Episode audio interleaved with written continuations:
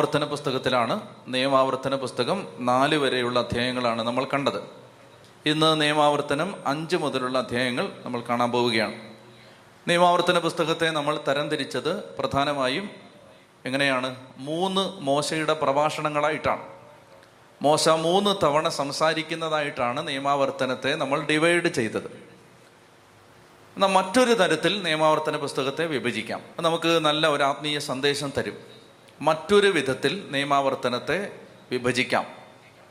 അതായത് നിയമാവർത്തന പുസ്തകത്തിന്റെ ഉള്ളടക്കം മുഴുവൻ പരിശോധിച്ചാൽ ആ ഉള്ളടക്കം പരിശോധിക്കുമ്പോൾ മോശയുടെ പ്രഭാഷണങ്ങളുടെ ഉള്ളടക്കം പരിശോധിക്കുമ്പോൾ അത് പ്രധാനമായും മൂന്ന് ദിശകളിലേക്കുള്ള നോട്ടമാണ്. അതായത് ജീവിതത്തെ ഇസ്രായേൽ എന്ന ഒരു ജനതയുടെ ജീവിതത്തെ മൂന്ന് ദിശകളിലേക്ക് നോക്കി മോശ വിലയിരുത്തുകയാണ്. ഒന്നാമത്തേത് മോശ പിറകിലേക്ക് നോക്കുകയാണ്. ലുക്കിംഗ് ബാക്ക്വേർഡ് മോശ ഇന്ന് വരെ ദൈവം ചെയ്ത കാര്യങ്ങൾ ഇസ്രായേൽ എന്നൊരു ജനതയുടെ ജീവിതത്തിൽ ദൈവം ചെയ്ത കാര്യങ്ങൾ ദൈവം എന്തെല്ലാം ചെയ്തു? പിന്നിലേക്ക് നോക്കുകയാണ് പിന്നിലേക്ക് നോക്കി. രണ്ടാമതായിട്ട് മോശ മുന്നിലേക്ക് നോക്കുകയാണ്. അതാണ് നിയമാവർത്തനത്തിന്റെ ഒരു പ്രത്യേക ഭാഗം എത്തുമ്പോൾ അവസാന ഭാഗങ്ങളിലേക്ക് എത്തുമ്പോൾ നമ്മൾ കാണും നിയമാവർത്തന പുസ്തകത്തിന്റെ അന്ത്യ അധ്യായങ്ങൾ. അത് മുന്നിലേക്കുള്ള നോട്ടമാണ്. ഇനി അത് കൂടാതെ ഈ സാധാരണ മനുഷ്യന്റെ നോട്ടം എപ്പോഴും പിന്നിലേക്ക് നമ്മുടെ ജീവിതം തന്നെയാണ് ഓർമ്മകൾ എന്ന് പറയും ഓർമ്മകൾ. പിന്നിലേക്കുള്ള നോട്ടമാണ് എന്ത്? ഓർമ്മകൾ. മുന്നിലേക്കുള്ള നോട്ടമാണ് എന്ത്? സ്വപ്നങ്ങൾ. പിന്നിലേക്കുള്ള നോട്ടമാണ് ഓർമ്മകൾ. മുന്നിലേക്കുള്ള നോട്ടമാണ് ആഗ്രഹങ്ങൾ സ്വപ്നങ്ങൾ ഇതെല്ലാം. അപ്പോ ഒരു മനുഷ്യന്റെ ജീവിതത്തിൽ അവൻ പുറകിലേക്ക് നോക്കും മുന്നിലേക്ക് നോക്കും. എന്നാൽ ഇത് കൂടാതെ ഈ പുസ്തകം മറ്റൊരു ദിശയിലേക്കൂടെ നോക്കാൻ പ്രേരിപ്പിക്കുന്നുണ്ട്. അതാണ് എവിടേക്കുള്ള നോട്ടം? മുകളിലേക്കുള്ള നോട്ടം. ഇപ്പോൾ ഒരു ജീവിതത്തെ നമ്മൾ വിലയിരുത്തേണ്ടത് ശ്രദ്ധിക്കുക വളരെ ഫണ്ടമെന്റലായ പാഠമാണിത്. ഒരു ജീവിതത്തെ നമ്മൾ വിലയിരുത്തേണ്ടത് പിന്നിലേക്ക് നോക്കണം മുന്നിലേക്ക് നോക്കണം മുകളിലേക്കും നോക്കണം. എന്താണ് ഇതിന്റെ അർത്ഥം? പിന്നിലേക്ക് നോക്കുക എന്ന് പറഞ്ഞാൽ നമ്മുടെ ജീവിതം മുഴുവൻ സത്യസന്ധമായി നമ്മൾ വിലയിരുത്തിയാൽ നമ്മുടെ ജീവിതത്തെ മുഴുവൻ പരിശോധിച്ചാൽ സത്യത്തിൽ നമ്മുടെ ജീവിതം നമ്മൾ പിന്നിട്ട വഴികൾ മുഴുവൻ പരിശോധിച്ചാൽ അവിടെ നമ്മൾ കണ്ടുമുട്ടുന്ന ഏറ്റവും പ്രധാനപ്പെട്ട കാര്യം എന്താണ്? ദൈവത്തിന്റെ വിശ്വസ്തത. ഏത് ജീവിതത്തിലേക്ക് തിരിഞ്ഞു നോക്കിയോ? എല്ലാ ജീവിതങ്ങൾക്കും പറയാനുള്ള കഥ അതാണ്.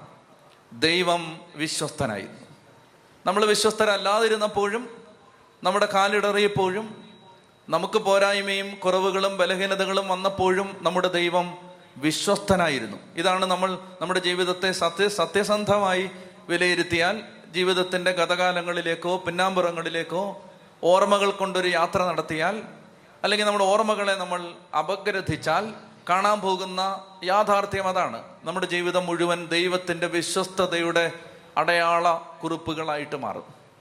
ദൈവം വിശ്വസ്തനായിരുന്നു. ഇതാണ് നമ്മൾ പിന്നീട് യഹോ ഷാഫാത്ത് എന്നൊരു രാജാവിനെ കാണും ദിനവൃത്താന്ത പുസ്തകത്തിൽ. ഒന്ന് ദിനവൃത്താന്തം ഇരുപതിൽ. വായിക്കണമെന്നില്ല? ഈ ഒന്ന് ദിനവൃത്താന്തം ഇരുപതിൽ യഹോഷാഫാത്ത് യുദ്ധം വരുന്ന സമയത്ത് ദേവാലയമുറ്റത്ത് ആളുകളെല്ലാം ഒരുമിച്ച് കൂട്ടിയിട്ട് പ്രാർത്ഥിക്കുന്ന ഒരു സമയത്ത് അദ്ദേഹം പ്രാർത്ഥിക്കുന്ന എങ്ങനെയാണ്? ഇസ്രായേലിന്റെ ദൈവമേ എങ്ങനെയാണ് നീ ഞങ്ങളുടെ പൂർവപിതാക്കന്മാരെ വഴി നടത്തി ഇവിടം വരെ എത്തിച്ചതെന്ന് ഞങ്ങൾ ഓർക്കുന്നു. അല്ലയോ ദൈവമേ അങ്ങല്ലേ ഞങ്ങളെ ഈ ദേശത്തെത്തിച്ചത്? ഡിഡ് യു നോട്ട് അങ്ങനെയാണ് ഇംഗ്ലീഷിൽ തുടങ്ങുന്ന സെന്റൻസ് ഡിഡ് യു നോട്ട് നീ അങ്ങനെ ചെയ്തില്ലേ? നീ ഞങ്ങളെ എത്തിച്ചില്ലേ? നീ ഞങ്ങളോട് കരുണ കാണിച്ചില്ലേ? നീ ഞങ്ങളെ സഹായിച്ചില്ലേ? ഒന്ന് തിരിഞ്ഞു നോക്കിയ ജീവിതത്തിലേക്ക്. ഇന്ന് വരെയുള്ള ജീവിതം നിങ്ങൾ ഏറ്റവും സത്യസന്ധമായി വിലയിരുത്തിയാൽ നിങ്ങൾക്ക് പറയാൻ പറ്റുമോ? ദൈവം നിങ്ങളെ വഞ്ചിച്ചു. ദൈവം നിങ്ങളെ പാതി വഴിയിൽ ഉപേക്ഷിച്ചു. ദൈവം നിങ്ങളുടെ ജീവിതത്തിന്റെ നാശത്തിന് കാരണമായി. അങ്ങനെ ആർക്കും പറയാൻ പറ്റില്ല. ജീവിതത്തിന്റെ കഴിഞ്ഞുപോയ കാലഘട്ടങ്ങളെ ഒരാൾ സത്യസന്ധമായി വിലയിരുത്തിയാൽ ആ വഴികളിലും ഊടുവഴികളിലും ഇടവഴികളിലും നിങ്ങൾക്ക് കണ്ടുമുട്ടാൻ പറ്റും. വിശ്വസ്തയോടെ നിങ്ങളെ പരിപാലിച്ച ഒരു ദൈവത്തെ. ചതി പറഞ്ഞേ ഹാലേ ലുയാ ഹാലേ ലുയാ അപ്പോൾ ഈ പുസ്തകം പറയുകയാണ് നിന്റെ ജീവിതത്തിൽ ദൈവം എങ്ങനെ ഇടപെട്ടു എന്ന് മറക്കാൻ പാടില്ല. നിന്റെ ജീവിതത്തോട് ദൈവം എങ്ങനെ നിന്നെ നിന്നോട് നീതി പുലർത്തി സത്യസന്ധത പുലർത്തി സ്നേഹം കാണിച്ചു എങ്ങനെയാണ് ദൈവം നിന്നെ വഴി നടത്തിയത്? ഇത് മറക്കാൻ പാടില്ല. അപ്പൊ എല്ലാ ജീവിതത്തിലും ഇതിന്റെ ഓർമ്മ വേണം. പ്രത്യേകിച്ച് ഇനിയുള്ള അധ്യായങ്ങളിൽ ഇത് ഇത് പറയും. എന്നിട്ട് ഇത് മക്കളോട് പറയണമെന്ന് പറയും. ഞാൻ അതിലേക്ക് വരുമ്പോൾ അത് പറയാം. അപ്പൊ ഈ ഒരു ഓർമ്മ ഉണ്ടാവട്ടെ. ഈശോ എന്താണ്? ഈശോ അന്ത്യത്താഴ മേശയിൽ വെച്ച് ശിഷ്യന്മാരോട് പറഞ്ഞ എന്താണ്? ഇതുവരെ ഞാൻ പറഞ്ഞ എല്ലാം മറന്നോളൂ എന്നാണോ? എന്താ പറഞ്ഞേ? എന്റെ ഓർമ്മയ്ക്കായി നിങ്ങൾ ഇത് ചെയ്യണം. എന്ന് പറഞ്ഞ ഇത് മറക്കല്ലേ എന്നാ പറഞ്ഞേ? മറന്നുപോലെ എന്നാ പറഞ്ഞേ? അൻപതാമത്തെ സങ്കീർത്തനത്തിൽ അത്ര നല്ലതല്ല. അത് പറയാൻ കേൾക്കാൻ അത്ര സുഖമില്ല എങ്കിലും ഇങ്ങനൊരു വാക്യമുണ്ട്. ദൈവത്തെ മറക്കുന്നവര് ഓർമ്മയിലിരിക്കട്ടെ ഞാൻ നിങ്ങളെ സീ വിടുവേൻ. ചീന്തിക്കളയും. ദൈവത്തെ മറക്കുന്നവരെ ഓർമ്മയിലിരിക്കട്ടെ ഞാൻ നിങ്ങളെ ചീന്തിക്കളയും. കാണാതൊന്നും പഠിക്കണ്ട. എങ്കിൽ അങ്ങനെ ഒരു വാക്യമുണ്ട്. ദൈവത്തെ മറക്കുന്നവരെ ഓർമ്മയിലിരിക്കട്ടെ ഞാൻ നിങ്ങളെ ചീന്തിക്കളയും. എന്ന് പറഞ്ഞാൽ അതിന്റെ അർത്ഥം ദൈവത്തെ മറക്കാൻ പാടില്ല. അപ്പോൾ ഒന്നാമത്തെ കാര്യം വ്യക്തമായെന്ന് വിചാരിക്കുന്നു ദൈവം നടത്തിയ വഴികൾ മറക്കരുത്. കൂടുതൽ വിശീകരണം ആവശ്യമില്ലല്ലോ. രണ്ടാമത്തേത് ദൈവം നമ്മളെ നയിക്കാൻ പോകുന്ന വഴികൾ ഓർക്കണം. അല്ലെങ്കിൽ ഈ ദൈവത്തിൽ നല്ല പ്രത്യാശ വെച്ച് ജീവിക്കണം. ഏറ്റവും ലളിതമായിട്ട് പറഞ്ഞാൽ എന്ത് പ്രതിസന്ധി നിൽക്കുമ്പോഴും ഇത് ശരിയാവില്ല ഇത് നടക്കില്ല. ഓ ഒന്നും ഗുണം പിടിക്കാൻ പോകുന്നില്ല. ഓ ഇത് ശരിയാ ഇങ്ങനെ പറയരുത്. അതിന് ഏറ്റവും നല്ല ഉദാഹരണമാണ് നിങ്ങൾക്ക് സമയം കിട്ടുമ്പോൾ യോഹനാന്റെ സുവിശേഷം ആറാം അധ്യായം വായിക്കുമ്പോൾ ഇപ്പോൾ വായിക്കണ്ട സമയം കിട്ടുമ്പോൾ വായിക്കുമ്പോൾ അവിടെ നമുക്ക് കാണാൻ പറ്റും വലിയൊരു ജനക്കൂട്ടത്തെ വലിയൊരു ജനാവലി തന്റെ പക്കലേക്ക് അടുത്ത് വരുന്നത് കണ്ടിട്ട് ഈശോ ശിഷ്യന്മാരോട് ചോദിച്ചു ശിഷ്യന്മാരിൽ ഈശോ ചോദിച്ചത് ഫിലിപ്പോസിനോടാണ്. ഫിലിപ്പോസേ എങ്ങനെയാണ് ഇവർക്ക് ഭക്ഷണം കൊടുക്കുന്നത്? നമ്മൾ ഇവർക്ക് എങ്ങനെ ഭക്ഷണം കൊടുക്കും? ആ സമയത്ത് ഫിലിപ്പോസ് പറയും യോ ഇരുന്നൂറ് ധനാറയ്ക്ക് ഭക്ഷണം വാങ്ങിച്ചാൽ പോലും യുവമാർക്കെല്ലാം കൂടെ തികയില്ല. എന്താണ് ഫിലിപ്പോസ് പറഞ്ഞത്? ഇത് നടക്കില്ല.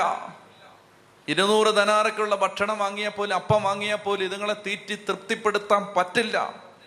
ഇരുന്നൂറ് നോയാണ് ഫിലിപ്പോസ് പറഞ്ഞത്. ഇരുന്നൂറ് നോ. നടക്കില്ല. അപ്പൊ കർത്താവ് വിശ്വസിക്ക അന്തരയോസിനെ നോക്കി.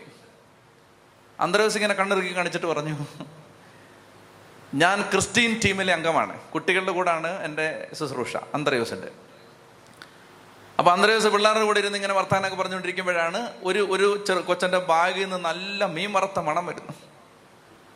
അല്ലെ? വളരെ എളുപ്പത്തിൽ പടർന്നു പിടിക്കുന്ന ഒരു മണമാണ് മീൻ മറത്ത മണം. ഒന്നും അറിയാത്ത പോലെ ഇരിക്കുന്നുണ്ടില്ലേ മീൻ വെട്ടിന്റെ നാറ്റം വരെ കയ്യിൽ നിന്ന് വരുന്നുണ്ട് എന്നിട്ട് വരെ അറിയാത്ത പോലെ ഇരിക്കുക അപ്പോൾ നല്ല മീനിന്റെ മണം. അപ്പോൾ ഇവൻ ബാക്കി എല്ലാവരുടെ അടുത്തു നിന്ന് മാറിയിട്ട് ഈ കൊച്ചന്റെ അടുത്തോട്ട് മാറിയിരുന്നു. അവന്റെ പേരെന്താ? അവൻ പേരൊക്കെ പറഞ്ഞപ്പോൾ പറഞ്ഞു നല്ല മണം വരുന്നല്ലോ. അപ്പോൾ അവൻ പറഞ്ഞു എന്റെ ബാഗിൽ അഞ്ചപ്പവും രണ്ട് മീനും ഉണ്ടെന്ന് പറഞ്ഞു. മോന് വെള്ളം കുടിക്കാൻ വേണോന്ന് ചോദിച്ചു. വേണം അങ്കിളെ കുറച്ചു നേരമായിട്ട് ദാഹിച്ചിരിക്കാൻ. വരാൻ പറഞ്ഞു. അവനെ ഇങ്ങോട്ട് പതുക്കെ പുറകോട്ട് പോയിട്ട് പറഞ്ഞു മോനെ ഈ പിള്ളേരെല്ലാം കള്ളന്മാരാണ് കള്ളക്കൂട്ടങ്ങളാണ് അങ്കിൾ പിടിച്ചോളാം എന്ന് പറഞ്ഞു. അങ്ങനെ അങ്കിളുടെ കയ്യിൽ ഈ ബാഗുണ്ട്. അപ്പൊ അന്തരയോസ് കർത്താവിന്റെ അടുത്ത് പറഞ്ഞു കർത്താവേ നിങ്ങൾ ഓർക്കണം ഇഷ്ടംപോലെ പത്ത് പതിനായിരം ആളുകൾ സമ്മേളിച്ചിരിക്കുന്ന ഒരു മരുഭൂമിയിലാണ്. കർത്താവ് ഈശോമിശിക അന്തരയോസിനെ നോക്കിയിട്ട് സോറി അന്തരയോസ് ഈശോയെ നോക്കിയിട്ട് പറയുകയാണ് ഈശോയെ ഒരു ബാലന്റെ കയ്യിൽ നിന്ന് അഞ്ചപ്പവും രണ്ട് മീനും ഞാൻ റെഡിയാക്കിയിട്ടുണ്ട്. അതെന്റെ കയ്യിലുണ്ട്. കണ്ടോ? രണ്ട് കാഴ്ചപ്പാടുകളാണ്. ഒരാൾ പറയുന്നത് ഇരുന്നൂറ് തെനാറയ്ക്ക് അപ്പം വാങ്ങിയാൽ പോലും ഏതാണ്ട് ഒരു വർഷത്തിലെ മുന്നൂറ്ററുപത്തഞ്ച് ദിവസത്തിലെ മുക്കാൽ പങ്കും ദിവസങ്ങൾ ഒരു സെവന്റി ഫൈവ് പെർസെന്റ് ഡേയ്സ് ജോലി ചെയ്താൽ കിട്ടുന്ന അത്രയും പൈസയാണ് ഇരുന്നൂറ് തെനാറ എന്ന് പറഞ്ഞാൽ ജനുവരി മുതൽ ഒരു ഒക്ടോബർ വരെയൊക്കെ നിങ്ങൾ ജോലി ചെയ്താൽ നിങ്ങൾക്ക് കിട്ടുന്ന എത്രയും ശമ്പളം ഉണ്ടോ? അത്രയുമാണ് ഇരുന്നൂറ് തെനാറ അപ്പൊ അത്രയും ധനാറയ്ക്ക് അപ്പം വാങ്ങിച്ചാൽ പോലും ഇതുങ്ങളെ തീറ്റി തൃപ്തിപ്പെടുത്താൻ പറ്റുമോ എന്ന് ആകുലപ്പെട്ട് നിൽക്കുന്ന ശിഷ്യൻ ഒരു വശത്ത് നിൽക്കുമ്പോൾ അന്ത്രയോസ് പറയുകയാണ് കർത്താവെ എന്റെ കയ്യിൽ അഞ്ചപ്പവും രണ്ട് മീനും ഉണ്ട്. രണ്ട് കാഴ്ചപ്പാടാണ്. ജീവിതം എത്ര ഹോപ്പ്ലെസ് ആയിട്ട് നിൽക്കുമ്പോഴും ഒരിക്കലും പറയരുത്. ഇത് ശരിയാവില്ല ഇത് രക്ഷപ്പെടില്ല. ഓ ഇത് നന്നാവാൻ പോണില്ല. ഞങ്ങളുടെ നാശം ഇങ്ങനെ തന്നെ ആയിരിക്കും. ഇതിന്റെ തല കണ്ട പിന്നെ ഗുണം വന്നിട്ടില്ല. ഇങ്ങനെ പറയരുത്. എങ്ങനെ അറിയാമോ ഇത് ശരിയാവും. കർത്താവ് ഞങ്ങൾക്ക് വീട് തരും. ദൈവം ഞങ്ങളുടെ കണ്ണുനീര് മാറ്റും. ഇതെല്ലാം മാറും. ഈ പ്രശ്നം മാറും. കർത്താവ് ഞങ്ങളെ ഉയർത്തും. എല്ലാം അനുഗ്രഹമാവും ഇങ്ങനെ പറയണം. ഇങ്ങനെ പറയുന്നുണ്ട് ദൈവത്തിന്റെ വചനം മത്തായിൽ ഞാൻ നമ്മൾ നേരത്തെ പഠിച്ചാണത് നിന്റെ വാക്കുകളാൽ നീ നീതീകരിക്കപ്പെടും. നിന്റെ വാക്കുകളാൽ നീ കുറ്റം വിധിക്കപ്പെടും. അപ്പൊ ഈ വാക്കിന് ശക്തിയുണ്ട്. വാക്കിന് ഭയങ്കര ശക്തിയുണ്ട്. നമ്മുടെ വാക്കിന് ശക്തിയുണ്ട് ദൈവവചനത്തിന് അതിനേക്കാൾ ശക്തിയുണ്ട്. ഈ ബൈബിളിലെ വാക്യങ്ങളുടെ ശക്തി. നിങ്ങൾ ആലോചിച്ച് നോക്കേണ്ടത് ഇപ്പോ നിങ്ങൾ ഈ സ്ഥലത്ത് ആദ്യമായിട്ട് വരുന്ന ഒരാളാണെങ്കിൽ ജി പി എസ് വെച്ചാണ് നിങ്ങൾ വന്നതെങ്കിൽ നിശ്ചയമായിട്ട് നിങ്ങൾക്ക് വഴി തെറ്റിയിട്ടുണ്ടാവും. ആണോ?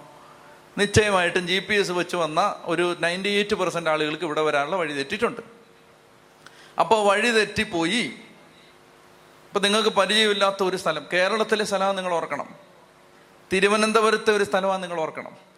അപ്പോൾ തിരുവനന്തപുരത്തെ തലസ്ഥാന നഗരത്തെ ഒരു സ്ഥലത്തിലെത്താൻ പോലും നമുക്ക് വഴിതെറ്റും അത്രയ്ക്ക് അറിയാൻ പാടില്ലാത്ത അത്ര വിശാലമാണ് ഭൂമി. അപ്പോൾ ഒരു പഞ്ചായത്ത് ഒരു പഞ്ചായത്തിലെ വാർഡുകൾ പിന്നെ ഒരു ജില്ല പിന്നെ അത് കഴിഞ്ഞിട്ട് പല ജില്ലകൾ ചേർന്നൊരു സംസ്ഥാനം. പിന്നെ കേരളം. ഇപ്പൊ കേരളം തന്നെ എന്തോരം വലുതാണ്. കേരളത്തിന്റെ ഒരറ്റത്ത് നിന്ന് മറ്റൊരറ്റത്തേക്ക് യാത്ര ചെയ്യാൻ ഒരു ദിവസത്തിൽ കൂടുതൽ വേണം. ഇപ്പൊ നമ്മൾ തിരുവനന്തപുരത്ത് നിന്ന് യാത്ര ചെയ്താൽ എറണാകുളത്ത് എത്താൻ പോലും അഞ്ചു മണിക്കൂർ വേണം. ഇനി ഇടുക്കി ഭാഗത്തേക്ക് പോയാൽ ഇന്ന് വൈകുന്നേരം ആവും ചെല്ലുമ്പം. ഇനി കണ്ണൂർ കാസർഗോഡൊക്കെ പോയാൽ രാത്രിയാവും. അല്ലെ വെളുപ്പ് നാളെ വെളുപ്പിനെയാവും. അപ്പൊ അത്രയ്ക്ക് വലുതാണ് കേരളം പോലും. പിന്നെ കേരളത്തെക്കാൾ വലുപ്പമുള്ള തമിഴ്നാട് കർണാടക ആന്ധ്രാപ്രദേശ് പിന്നെ ഈ സംസ്ഥാനങ്ങളെല്ലാം കൂടി. ഇന്ത്യ തന്നെ എന്തോരം വലിപ്പമുണ്ട്. ഇന്ത്യയുടെ നാലിരട്ടി വലിപ്പമുണ്ട് കാനഡ. ഇന്ത്യയുടെ നാലിരട്ടി വലിപ്പമുണ്ട് കാനഡ. ഇന്ത്യ എന്നൊക്കെ പറഞ്ഞാൽ ചെറുതാണ്. അപ്പൊ ഇന്ത്യ ചൈന ആ ചൈനയുടെ കാര്യം പറയാനുണ്ടോ? ചൈന പിന്നെ ഒരുപാട് രാജ്യങ്ങൾ ഏഷ്യ ആഫ്രിക്ക അമേരിക്ക ഓസ്ട്രേലിയ ഈ ഭൂഖണ്ഡങ്ങളെല്ലാം കൂടെ. യൂറോപ്പ്. എന്ത് വലുതാണിത് അല്ലേ? ഇത്രയും വലിയ ഭൂമി ആ ഭൂമി ആ ഭൂമിയുടെ മുപ്പത് ലക്ഷം ഇരട്ടി വലിപ്പമുണ്ട് സൂര്യന്. പപ്പട വട്ടത്തിൽ തലയ്ക്ക് മേളിൽ കാണുന്ന ആ ചങ്ങാതിക്ക് ഈ ഭൂമിയുടെ മുപ്പത് ലക്ഷം ഇരട്ടി വലിപ്പമുണ്ടെന്ന്. എന്ന് പറഞ്ഞാൽ മുപ്പത് ലക്ഷം ഭൂമികളെ സൂര്യനകത്ത് എടുത്തു വെക്കാം. യോ നിങ്ങളൊന്ന് ആലോചിച്ച് നോക്ക്. തലവേനെടുക്കുന്നെങ്കിൽ ആലോചിക്കണ്ട. ഭയങ്കര എന്തോ ഒരു വലിയ ഭൂമി ബ്രഹ്മാണ്ട കടാഹം. വലിയ ഈ പ്രപഞ്ചം. ആ അപ്പം ഭൂമിയുടെ കാര്യം പറയാം. ഈ ഭൂമിയുടെ എത്രയോ ഇരട്ടി വലിപ്പമുള്ള സൂര്യൻ. പിന്നെ സൂര്യൻ സൂര്യൻ എന്നൊക്കെ പറഞ്ഞാൽ ഒരു ഒരു ഒരു പന്ത് പോലെ ഉള്ളൂ. ചെറിയൊരു കൈപ്പന്ത് പോലെ. സൂര്യനേക്കാൾ എത്രയോ എത്രയോ കോടി ഇരട്ടി വലിപ്പമുള്ള നക്ഷത്രങ്ങൾ വേറെയുണ്ട്. നമ്മൾ ഉൾപ്പെടുന്ന ഈ സൗരയൂഥം ഈ ഗാലക്സി ആ സൗരയൂഥം പോലെ ദശലക്ഷക്കണക്കിന് സൗരയൂഥങ്ങൾ വേറെ. ചിന്തിക്കാൻ പോലും പറ്റാത്തത്ര വലിയ പ്രപഞ്ചം വലിയ പ്രപഞ്ചം. ആ പ്രപഞ്ചത്തെ മുഴുവൻ വിശ്വസിക്കാമെങ്കിൽ വിശ്വസിക്കുക ഒറ്റ വാക്കുകൊണ്ട് ഉണ്ടാക്കിയവന്റെ വാക്കാണ് നിങ്ങളുടെ കയ്യിലിരിക്കുന്ന പുസ്തകത്തിൽ ഉള്ളത്. ഇത് ദൈവത്തിന്റെ വാക്കാണെന്ന്. ഈ പ്രപഞ്ചത്തെ മുഴുവൻ ഒരു വാക്കുകൊണ്ട് എന്ന് പറഞ്ഞാൽ ഒരു മനുഷ്യ മസ്തിഷ്കത്തിൽ മനുഷ്യന്റെ ബ്രെയിനിൽ അവന് കൺസീവ് ചെയ്യാൻ പോലും പറ്റാത്തത്ര വലിയ പ്രപഞ്ചത്തെ മുഴുവൻ ഇനി ദൈവം ദൈവത്തിന്റെ ശക്തി മുഴുവൻ ഉപയോഗിച്ച് ഭൂമി പ്രപഞ്ചം മാത്രമേ ഉണ്ടാക്കിയിട്ടുള്ളൂ. അല്ലെങ്കിൽ പ്രപഞ്ചം ഉണ്ടാക്കിയപ്പോൾ ദൈവത്തിന്റെ ശക്തി തീർന്നോ? അപ്പൊ ദൈവം ഈ പ്രപഞ്ചം മാത്രം ഉണ്ടാക്കാൻ ശക്തിയുള്ള ആളാണ്? അല്ല. എന്ന് പറഞ്ഞാൽ ആ ദൈവത്തിന്റെ ഒരു ഒരംശം പോലും ശക്തി എടുത്ത് എടുക്കേണ്ടി വന്നിട്ടില്ല ഭൂമി ഉണ്ടാക്കാൻ പ്രപഞ്ചം ഉണ്ടാക്കാൻ. അപ്പൊ നമുക്ക് സങ്കല്പിക്കാൻ പറ്റാത്തത്ര വലിയ ഒരു ദൈവത്തിന്റെ ശക്തമായ വാക്കാണ് ആ വാക്കാണ് ഈ വചനം. അതുകൊണ്ട് നമ്മൾ ഓർത്തിരിക്കേണ്ടത് ദൈവവചനത്തിന് ശക്തിയുണ്ട് അതുപോലെ തന്നെ നമ്മുടെ വാക്കിന് ശക്തിയുണ്ട്. വാക്കിന് ശക്തിയുണ്ട്. അതുകൊണ്ടൊരു വിശ്വാസി ഒരിക്കലും നിരാശപ്പെട്ട വാക്ക് പറയരുത്. തളരുന്ന വാക്ക് പറയരുത്. പൗലോസ്ലിക പേസോസ് ലേഖനത്തിൽ പറയും വ്യർത്ഥഭാഷണത്തിൽ നിന്ന് ഒഴിഞ്ഞു നിൽക്കണമെന്ന് പറഞ്ഞിട്ട് പറയും കേൾവിക്കാർക്ക് ആത്മീയ ചൈതന്യം പകരുന്ന വിധത്തിൽ അങ്ങനെയുള്ള ആളുകളെ പ്രോത്സാഹിപ്പിക്കുന്ന വാക്കുകളെ പറയാവൂ. തളർത്തുന്ന വാക്കുകൾ പറയരുത്. മടുപ്പിക്കുന്ന വാക്ക് പറയരുത്. ഇപ്പൊ വീട്ടിലാണ് എത്ര ഹോപ്പ്ലെസ് ആയിട്ട് നിൽക്കുമ്പോഴും എത്ര സാഹചര്യങ്ങൾ പ്രതികൂലാണെങ്കിലും കർത്താവ് ഇത് ശരിയാക്കും. ദൈവം ഇത് മാറ്റിത്തരും. ദൈവത്തിന് ഇത് അസാധ്യമല്ല. ദൈവത്തിന് ഇത് അസാധ്യമല്ല. വേണമെങ്കിൽ എന്നാ കാണാതെ പിടിച്ചോ. നല്ലൊരു വചനം പറഞ്ഞു തരാം ജോബ് നാൽപ്പത്തിരണ്ട് രണ്ട്. ജോബ് നാൽപ്പത്തിരണ്ട് രണ്ട്. കർത്താവേ അങ്ങക്കെല്ലാം സാധ്യമാണെന്നും അങ്ങയുടെ യാതൊരു ഉദ്ദേശത്തെയും ആർക്കും തടയാനാവില്ലെന്നും ഞാൻ അറിയുന്നു. ജോബ് നാൽപ്പത്തിരണ്ട് രണ്ട്. കർത്താവെ വായിച്ചേ. കർത്താവെ അങ്ങേക്കെല്ലാം സാധ്യമാണെന്നും അങ്ങേക്കെല്ലാം സാധിക്കുമെന്നും അങ്ങയുടെ യാതൊരു ഉദ്ദേശവും തടയാനാവില്ലെന്നും ഞാൻ അറിയുന്നു. ഒന്നുകൂടെ ഉച്ചത്തി പറഞ്ഞത് കർത്താവേ അങ്ങേക്കെല്ലാം സാധിക്കുമെന്നും അങ്ങയുടെ യാതൊരു ഉദ്ദേശത്തെയും തടയാനാവില്ലെന്നും ഞാൻ അറിയുന്നു. അതാണ്. ഇനി ലൂക്ക ഒന്ന് മുപ്പത്തി ഏഴ് ദൈവത്തിന് ഒന്നും അസാധ്യമല്ല. ദൈവത്തിനൊന്നും അസാധ്യമല്ല. അല്ലേ? ജറമയ സോറി യേശയ്യ അൻപത്തി ഒൻപത് ഒന്ന്. അത് വായിച്ചേ. യേശയ്യ അൻപത്തി ഒൻപത് ഒന്ന്. വായിച്ചേ. ഏ? രക്ഷിക്കാൻ കഴിയാത്ത വിധം രക്ഷിക്കാൻ കഴിയാത്ത വിധം കർത്താവിന്റെ കരം കുറുകിപ്പോയിട്ടില്ല. കേൾക്കാനാവാത്ത വിധം അവിടുത്തെ കാതുകൾക്ക് മാന്യം സംഭവിച്ചിട്ടില്ല. അപ്പൊ ഇതെല്ലാം എന്താ പറയുന്നത്? നമ്മൾ നിരാശപ്പെട്ട വാക്കുകൾ പറയരുത്. അപ്പൊ അതുകൊണ്ട് മോശ പ്രത്യാശയോടെ മുന്നിലേക്ക് നോക്കുകയാണ്.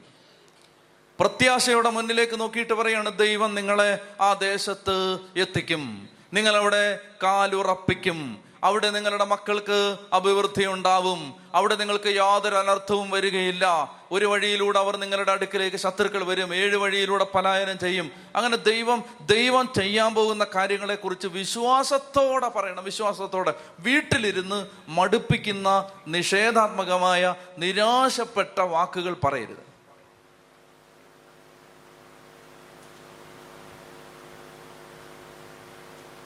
നെഗറ്റീവായ കാര്യങ്ങൾ പറയരുത്.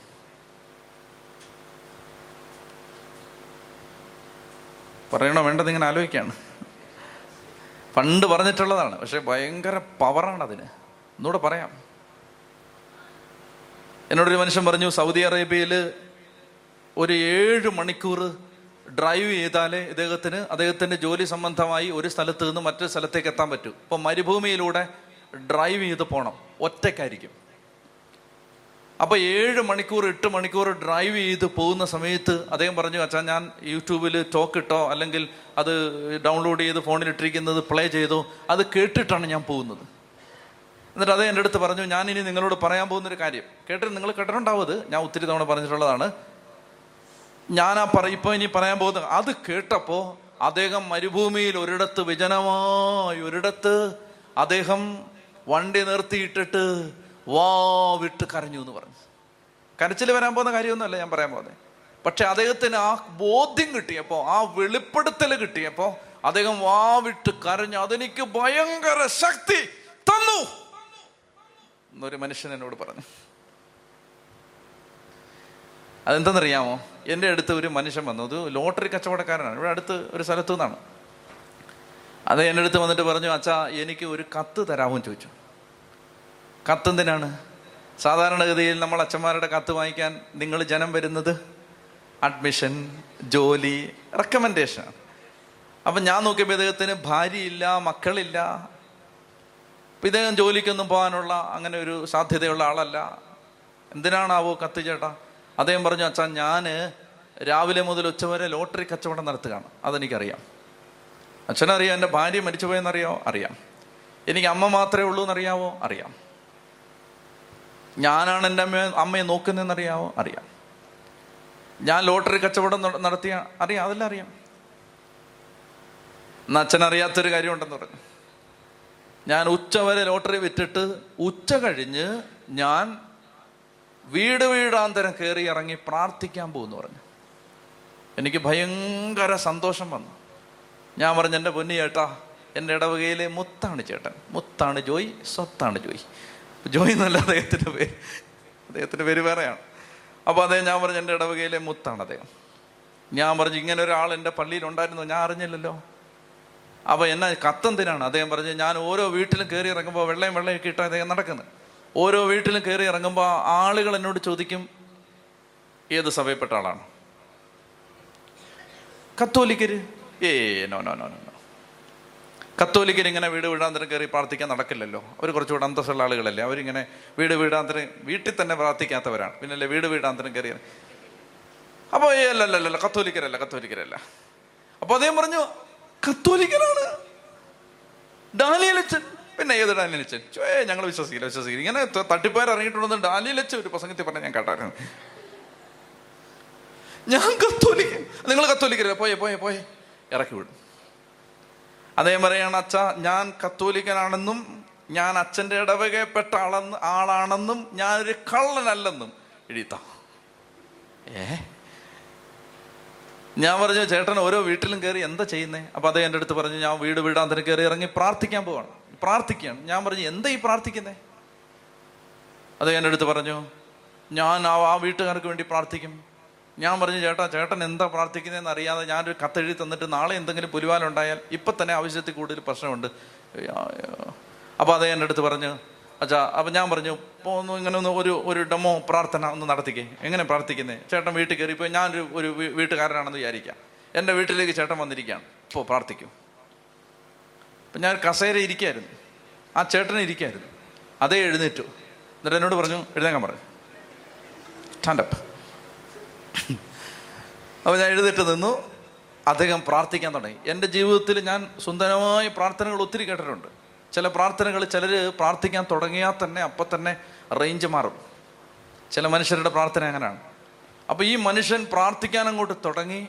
അസാധാരണമായ ഒരു പ്രഭാവം ഒരു വലയം ദൈവിക ശക്തി അവിടെ ഉണ്ടാവുന്നതായിട്ട് പെട്ടെന്ന് മനസ്സിലാക്കാൻ പറ്റി. അപ്പം ഞാൻ ആ പ്രാർത്ഥനയിൽ ഇങ്ങനെ ശ്രദ്ധിച്ചിരിക്കുമ്പോൾ അദ്ദേഹം എനിക്ക് വേണ്ടി എന്റെ വീട്ടുകാർക്ക് വേണ്ടി പിന്നെ പള്ളിക്ക് വേണ്ടി യാത്രയ്ക്ക് വേണ്ടി ശുശ്രൂഷയ്ക്ക് വേണ്ടി എനിക്ക് ഞാനുമായി ബന്ധപ്പെട്ട എല്ലാ ഒത്തിരി സമയമെടുത്തു. ഞാനുമായി ബന്ധപ്പെട്ട എല്ലാ കാര്യത്തിനും വേണ്ടി പ്രാർത്ഥിച്ചിട്ട് അവസാനം ഈ മനുഷ്യൻ പറഞ്ഞൊരു വാചകം. അദ്ദേഹം പറഞ്ഞ കർത്താവെ ഈ പാവപ്പെട്ടവൻ ഇവിടം വിട്ടു പോവുകയാണ്. ഞാൻ ഇവിടെ നിന്ന് പോയാലും ഞാൻ പ്രാർത്ഥിച്ച പ്രാർത്ഥനയുടെ ശബ്ദം ഇവിടെ നിലനിൽക്കും. കർത്താവെ ശബ്ദം നശിക്കുന്നില്ല. ശബ്ദം ഇല്ലാതാകുന്നില്ല. ശബ്ദത്തെ നശിപ്പിക്കാൻ പറ്റില്ല. ഞാൻ ഇവിടം വിട്ടിറങ്ങിയാലും ഈ അച്ഛൻ ഇവിടം വിട്ടിറങ്ങിയാലും ഞാൻ ഈ അച്ഛന് വേണ്ടി പ്രാർത്ഥിച്ച ഈ പ്രാർത്ഥനയുടെ ശബ്ദം ഈ അന്തരീക്ഷത്തിൽ കിടന്ന് അച്ഛന് വേണ്ടി നിലവിളിക്കുമെന്ന്. അപ്പാ എനിക്കുറപ്പുണ്ട്. അച്ഛന് വേണ്ടി ഞാൻ പ്രാർത്ഥിച്ച് എന്റെ പ്രാർത്ഥന അങ്ങയുടെ നാമത്തിൽ ഞാൻ ഉപസംഹരിക്കുന്നു സമാപിപ്പിക്കുന്നു. ഇങ്ങനെയാണ്. ഉപസംഹരിക്കുന്നു തന്നെ അയാൾ പറയുന്നത് കേട്ടോ. ഞാൻ അങ്ങനെ അങ്ങനെ പറഞ്ഞാൽ ഇത് അവസാനിപ്പിക്കും. എന്റെ പ്രാർത്ഥന ഞാൻ ഉപസംഹരിക്കുന്നു എന്ന് പറഞ്ഞിട്ട് ഇതേ അങ്ങ് നിർത്തി. എന്റെ ദൈവമേ എന്തായി പറയുന്നേ? ശബ്ദം നശിക്കുന്നില്ല ശബ്ദം ഇല്ലാതാവും. എനിക്കത് തന്ന ഒരു വെളിപാട് ഭയങ്കരമാണ്. ഇപ്പോഴാണ് എനിക്ക് കുടുംബ പ്രാർത്ഥനയുടെ അർത്ഥം ശരിക്കും മനസ്സിലായത്. അതായത് നമ്മൾ പ്രാർത്ഥിക്കുന്ന പ്രാർത്ഥനയുടെ ശബ്ദം അന്തരീക്ഷത്തിൽ കിടക്കുമെന്ന്. അപ്പൊ പ്രാർത്ഥിച്ച പ്രാർത്ഥനയുടെ ശബ്ദം അന്തരീക്ഷത്തിൽ കിടക്കും. ഇപ്പൊ ഇവിടെ ഇഷ്ടംപോലെ പ്രാർത്ഥന നടന്നാൽ ഇവിടെ കയറി വരുന്ന ഒരാൾ ആ പ്രാർത്ഥനയുടെ ശബ്ദ തരംഗങ്ങൾ നിറഞ്ഞു നിൽക്കുന്ന ഒരു അന്തരീക്ഷത്തിലേക്കാണ് കയറുന്നത്.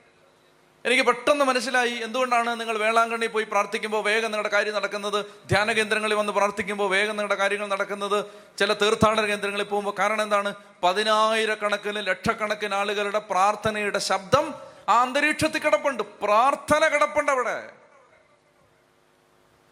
അപ്പൊ നിങ്ങൾ മനസ്സിലാക്കേണ്ടത് നമ്മൾ പറയുന്ന വാക്കുകളൊന്നും നശിക്കുന്നില്ല. ശുദ്ധമായ ശാസ്ത്രമാണത്. നമ്മൾ പറയുന്ന ഒരു വാക്ക് നശിക്കുന്നില്ല. ഇപ്പൊ ഇവിടെ പ്രഘോഷിക്കപ്പെട്ട എത്ര വർഷമായിട്ട് ഇപ്പൊ ഇവിടെ വചനം പഠിപ്പിക്കുന്നു? അത് മുഴുവൻ ഈ അന്തരീക്ഷത്തിലുണ്ട്. നാളെ ഒരു കാലത്ത് ഏതെങ്കിലും ഒരു മസ്തിഷ്കം വളർന്ന ഒരു ശാസ്ത്രജ്ഞൻ കുറച്ചുകൂടെ ബൗദ്ധിക വൈഭവമുള്ള ഒരു മനുഷ്യൻ അന്തരീക്ഷത്തിലെ ശബ്ദങ്ങളെ ഇഴതിരിച്ചെടുക്കാൻ പറ്റുന്ന ഏതെങ്കിലും ഒരു ഡിവൈസ് ഒരു മെഷീൻ കണ്ടുപിടിച്ചാൽ നാളെ നിങ്ങൾക്ക് ഞാനിവിടെ രണ്ടു കൊല്ലം മുമ്പ് പ്രസംഗിച്ച കാര്യങ്ങൾ ഡീകോഡ് ചെയ്തെടുക്കാം ഈ അന്തരീക്ഷത്തിൽ ഇവിടെ കിടപ്പുണ്ടത് അങ്ങനെയാണെങ്കിൽ രണ്ടായിരം വർഷം മുമ്പ് ഗലീലയിലും യൂതയായാലും സഞ്ചരിച്ച് ഈശോ മിശിക പറഞ്ഞ ശബ്ദം ജെറുസലേമിന്റെ അന്തരീക്ഷത്തിൽ നിന്നും ഗലീലയുടെ അന്തരീക്ഷത്തിൽ നിന്നും നിങ്ങൾക്ക് പിടിച്ചെടുക്കാം. നാളെ ഒരു കാലത്ത് നമ്മുടെ മക്കൾ യേശുക്രിസ്തുവിന്റെ സ്വരം കേട്ടു എന്ന് പറഞ്ഞാൽ സംശയിക്കൊന്നും വേണ്ട. അങ്ങനെ ശാസ്ത്രം പുരോഗമിക്കുമ്പോൾ ഇതിനെയെല്ലാം വേർതിരിച്ചെടുക്കാം. ഒന്നും നശിച്ചിട്ടില്ല. ഊർജം നശിക്കില്ല. ഊർജത്തെ നശിപ്പിക്കാൻ പറ്റില്ല. എല്ലാം അവിടെ കിടപ്പുണ്ട്. അപ്പൊ അങ്ങനെ ആവുമ്പോൾ പറഞ്ഞൊരു വാക്ക് അവിടെ കിടപ്പുണ്ട്. പറഞ്ഞ ഓരോ കെട്ട വാക്കിന്റെയും കെട്ട ഊർജം നെഗറ്റീവ് എനർജി അവിടെ കിടപ്പുണ്ട്. വീട്ടിലിരുന്ന് പറഞ്ഞ ആവശ്യമില്ലാത്ത വർത്തമാനങ്ങളെല്ലാം അവിടെ കിടപ്പുണ്ട്. ഇനി നിങ്ങൾ മനസ്സിലാക്കണം നമ്മൾ വീട്ടിലിരുന്ന് ആളുകളെ വിധിച്ചുകൊണ്ടിരിക്കുകയെന്ന് വെച്ചു. കുറ്റം പറഞ്ഞുകൊണ്ടിരിക്കുകയെന്ന് വെച്ചു. നമ്മൾ ഒരു സ്ഥലത്തിരുന്ന് ആളുകളെ വിധിച്ചുകൊണ്ടിരിക്കുകയാണ് ഈ വിധി മുഴുവൻ ഈ അന്തരീക്ഷത്തിൽ കിടപ്പുണ്ട്. വിധി പറഞ്ഞ നമ്മളും മറന്നു നമ്മൾ കുമ്പസാരിച്ച് നമ്മളും മറന്നു. പക്ഷെ നിങ്ങൾ വിധിച്ചാൽ നമ്മൾ വിധിച്ച ഓരോ വിധി വാചകവും നമ്മൾ അത് എവിടെ വിതച്ചോ അവിടെ കിടപ്പുണ്ട്. അതിങ്ങനെ എപ്പോഴും നമ്മളെ കുറ്റപ്പെടുത്തിക്കൊണ്ടിരിക്കും. നമ്മുടെ കുറ്റം കണ്ടുപിടിക്കാൻ അതിങ്ങനെ കിടക്കും. ഉച്ചത്തി പറഞ്ഞേ ഹാലേ ലുയാ ഹാലേ ലുയാ അപ്പൊ ഞാൻ പറഞ്ഞു വരുന്നത് ഒരു വിശ്വാസി മോശപ്പെട്ട കാര്യങ്ങൾ പറയരുത്. പറഞ്ഞ എന്തിന് ഏത് സാഹചര്യത്തെന്നറിയാമോ? പ്രത്യാശയോടെ ജീവിതത്തെ നോക്കണം. എല്ലാം ദൈവം ശരിയാക്കി തരും. അങ്ങനത്തെ അഫിർമേറ്റീവായ കാര്യങ്ങൾ പറയണം. പോസിറ്റീവായ കാര്യങ്ങൾ പറയണം. എൻകറേജിങ് ആയ കാര്യങ്ങൾ പറയണം. അങ്ങനെ നമുക്ക് പ്രത്യാശ തരുന്നോ അപ്പോൾ എപ്പോഴും പറയും ശരിയാവും സാരമില്ല വിഷമിക്കണ്ട. അത്താവ് സഹായിക്കും. ധൈര്യമായിരിക്കും. ചില ആളുകൾ വന്നാൽ തന്നെ ഭയങ്കര പോസിറ്റീവ് എനർജി അല്ലേ? ചില ആളുകൾ വന്നാൽ തന്നെ നമ്മുടെ ഉള്ള ഊർജോടെ പോവും. അത് കറക്റ്റാണത് നിങ്ങൾക്ക് അനുഭവം ഉണ്ടെന്ന് ഞാൻ വിചാരിക്കുന്നു. കറക്റ്റാണത് ചില ആളുകൾ വന്നാൽ തന്നെ നമുക്ക് ദേഷ്യം വരാൻ തുടങ്ങും. കാര്യം എന്താണ്? ഇത് അച്ചട്ടാണത്. ഞാൻ ഒരു ഉദാഹരണം പറയാം. പോട്ടെ ഇത് നിയമാവർത്തനൊക്കെ അവിടെ നിൽക്കട്ടെ. ആദ്യം ഇത് മനസ്സിലാക്കുക അതായത് നമ്മുടെ ഉള്ളിൽ സ്നേഹമാണെങ്കിൽ നമ്മുടെ അടുത്ത് വരുന്നവരിലും ആ സ്നേഹം അങ്ങനെ അങ്ങനെ തന്നെ സ്നേഹം തന്നെ ഉണ്ടാവും. ഒരാളിങ്ങനെ ഭയങ്കര വെറുപ്പും വിദ്വേഷവും ഒക്കെ ആയിട്ട് നിൽക്കുകയാണെങ്കിൽ നമ്മുടെ ഉള്ളിൽ അങ്ങനെ തന്നെ വരും. ഞാൻ ഒരിക്കലും ഒരു സ്ഥലത്ത് ഞങ്ങൾ ധ്യാനിപ്പിക്കാനായിട്ട് ചെന്നിറങ്ങുമ്പോൾ എനിക്ക് ഈ പോൾ സമ്പതറിനെ തല്ലിയാ കൊള്ളാമെന്ന് തോന്നുന്നു പുള്ളി അങ്ങ് തല്ലിയാലെന്താ എനിക്ക് തോന്നുകയാണ്. അത്രയും നേരം ഞങ്ങൾ വണ്ടിയിൽ സന്തോഷമായിട്ട് സമാധാനമായിട്ട് പോയി അങ്ങോട്ട് ഇറങ്ങി കഴിഞ്ഞപ്പോൾ ഞാൻ എനിക്ക് പുള്ളിക്കൊട്ട് ഒറ്റ ഒട്ടി കൊടുത്തെന്താണ് അപ്പൊ ഞാൻ ആലോചിക്കുകയാണ് ഞാൻ എന്താ ഇങ്ങനെ ചിന്തിക്കുന്നേ? ഏ? അദ്ദേഹം എനിക്കിട്ട് ഒരു ദ്രോഹം ചെയ്തിട്ടില്ല. ഞാൻ വിചാരിക്കണം ഈ പുള്ളി അങ്ങ് ഇടിച്ചാൽ എന്താണ്? കീബോർഡും കൊണ്ട് പോകുമ്പോൾ പുറകിൽ നിന്ന് ഒരു ഇടി കൊടുത്താൽ എന്താണ്? അപ്പൊ ഞാൻ ആലോചിക്കുകയാണ് എനിക്കെന്ത് ഇങ്ങനെ വരുന്നേ? എനിക്ക് മനസ്സിലാവുന്നില്ല. അദ്ദേഹം എന്നോടൊന്നും പറഞ്ഞുമില്ല. എന്നോടൊന്ന് തെറ്റ് കാണിച്ചുമില്ല. എന്നെ കോക്കറി കാണിച്ചില്ല. പുറകിൽ നിന്ന് കളിയാക്കിയില്ല. ഒന്നും ചെയ്തിട്ടില്ല. അയ്യോ. അപ്പൊ എല്ലാം ഇങ്ങനെ ഇത് ഇവിടെ ഇവിടെ നോക്കുന്നത് ഇങ്ങനൊക്കെ ദേഷ്യം വരികയാണ്. അപ്പൊ ഞാൻ അവിടെ നിന്ന് ഇനി സുഖമില്ലല്ലോ എന്ന് ഓർത്തിട്ട് ഞാൻ പെട്ടെന്ന് അവിടെ നിന്ന് മാറി. അല്ലെ ഞാൻ ഈ പുള്ളിയെ വലിയ ഇടിച്ചാൽ എന്നാ ചെയ്യും? വീട്ടുകാരെല്ലാം കൂടെ വന്ന് എന്നെ കഴുത്തിൽ അപ്പൊ അതുകൊണ്ട് ഞാൻ അവിടെ നിന്ന് ഞാൻ ആലോചിച്ച് നോക്കി ഞാൻ എന്റെ ഉള്ളിൽ എന്ത് ഇറിറ്റേഷൻ വരുന്നത് എനിക്ക് മനസ്സിലാവുന്നില്ലല്ലോ. അപ്പോൾ ഞങ്ങൾ അവിടെ ചെന്നിറങ്ങിയപ്പോൾ ഒരു ഒരു ആൾ ഞങ്ങളെ ഹെൽപ്പ് ചെയ്യാൻ വേണ്ടി വന്ന് നിപ്പുണ്ട്. ഇതെല്ലാം സാധനമൊക്കെ എടുക്കാനൊക്കെ സന്തോഷമായിട്ട് ചിരിച്ചുകൊണ്ടൊക്കെയാണ് നിൽക്കുന്നത് ഈ ധ്യാനം തീരുന്നതിന് മുമ്പ് ഈ വ്യക്തിയോട് ഞാൻ സംസാരിച്ചു. സംസാരിച്ചപ്പോഴാണ് അദ്ദേഹം പറയുന്നത് മുപ്പത്തി അഞ്ച് വർഷമായിട്ട് ആ വ്യക്തി ആ വ്യക്തിയുടെ സഹോദരനുമായി കടുത്ത വൈരാഗ്യത്തിലും പിണക്കത്തിലുമാണ്. ഈ ടീമാണ് ഭാഗ്യ ചുമക്കാൻ വന്നിരിക്കുന്നത്. പിടിയിട്ടുന്നുണ്ടോ ആ ഒരാൾ വന്ന് നിൽക്കുമ്പോൾ ആ എനർജി നമ്മളെ സ്വാധീനിക്കാം. മനസ്സിലായോ? നമുക്ക് മനസ്സിലാവുന്നില്ല. എനിക്കത് മനസ്സിലായില്ല. വർഷങ്ങൾക്ക് മുമ്പുള്ള കാര്യമാണ്. അന്ന് എനിക്കത് പിടിയിട്ടില്ല എന്താ അത് കാര്യം? ഇന്നിപ്പോൾ ഇതാണ്. അപ്പം നമ്മുടെ ഉള്ളിൽ നല്ല സ്നേഹമുള്ള ഒരാൾ അടുത്ത് വന്ന് നിന്നാൽ അപ്പം തന്നെ ആ സ്നേഹം കിട്ടും. ഇതുപോലെ തന്നെയാണ് അന്തരീക്ഷത്തിലും. അന്തരീക്ഷത്തിലും ഈ ഒരു ശക്തിയുണ്ട്. അപ്പൊ അതുകൊണ്ട് നമ്മൾ മാമോദിശ സ്വീകരിച്ച് കർത്താവിനെ ഉള്ളിൽ വസിക്കുന്ന നമ്മുടെ ഉള്ളിൽ ആ കൃപയാണ് നിറഞ്ഞിരിക്കുന്നതെങ്കിൽ ആ കൃപ പെട്ടെന്ന് മറ്റുള്ളവരെ സ്വാധീനിക്കും. തിന്മയാണ് നിറഞ്ഞിരിക്കുന്നത് ആ തിന്മയുടെ ഒരു സ്വാധീനം. അത് നമ്മളെ വിഴുങ്ങിക്കളയത്തൊന്നുമില്ല. പക്ഷെ നമുക്ക് അതിന്റെ ഇങ്ങനെ ഇങ്ങനെ വന്നിട്ട് ആ കാറ്റടിക്കും അപ്പോൾ ഒരാൾ കുളിക്കാൻ നിന്നാൽ മണമടിക്കുന്ന പോലെ ഇത് അടിക്കും. മനസ്സിലായോ? പിടികിട്ടിയോ? അത് പറഞ്ഞപ്പോൾ എല്ലാവർക്കും പിടികിട്ടി. കുളിക്കാതെ വന്നവർക്കെല്ലാം അത് മനസ്സിലായി. നിങ്ങളെ ഉദ്ദേശമല്ല. അപ്പൊ എന്ത് പറഞ്ഞപ്പോഴേ ഇത് പറഞ്ഞേ? അപ്പൊ നമുക്കൊരു തീരുമാനം എടുക്കണം. എന്താണ്?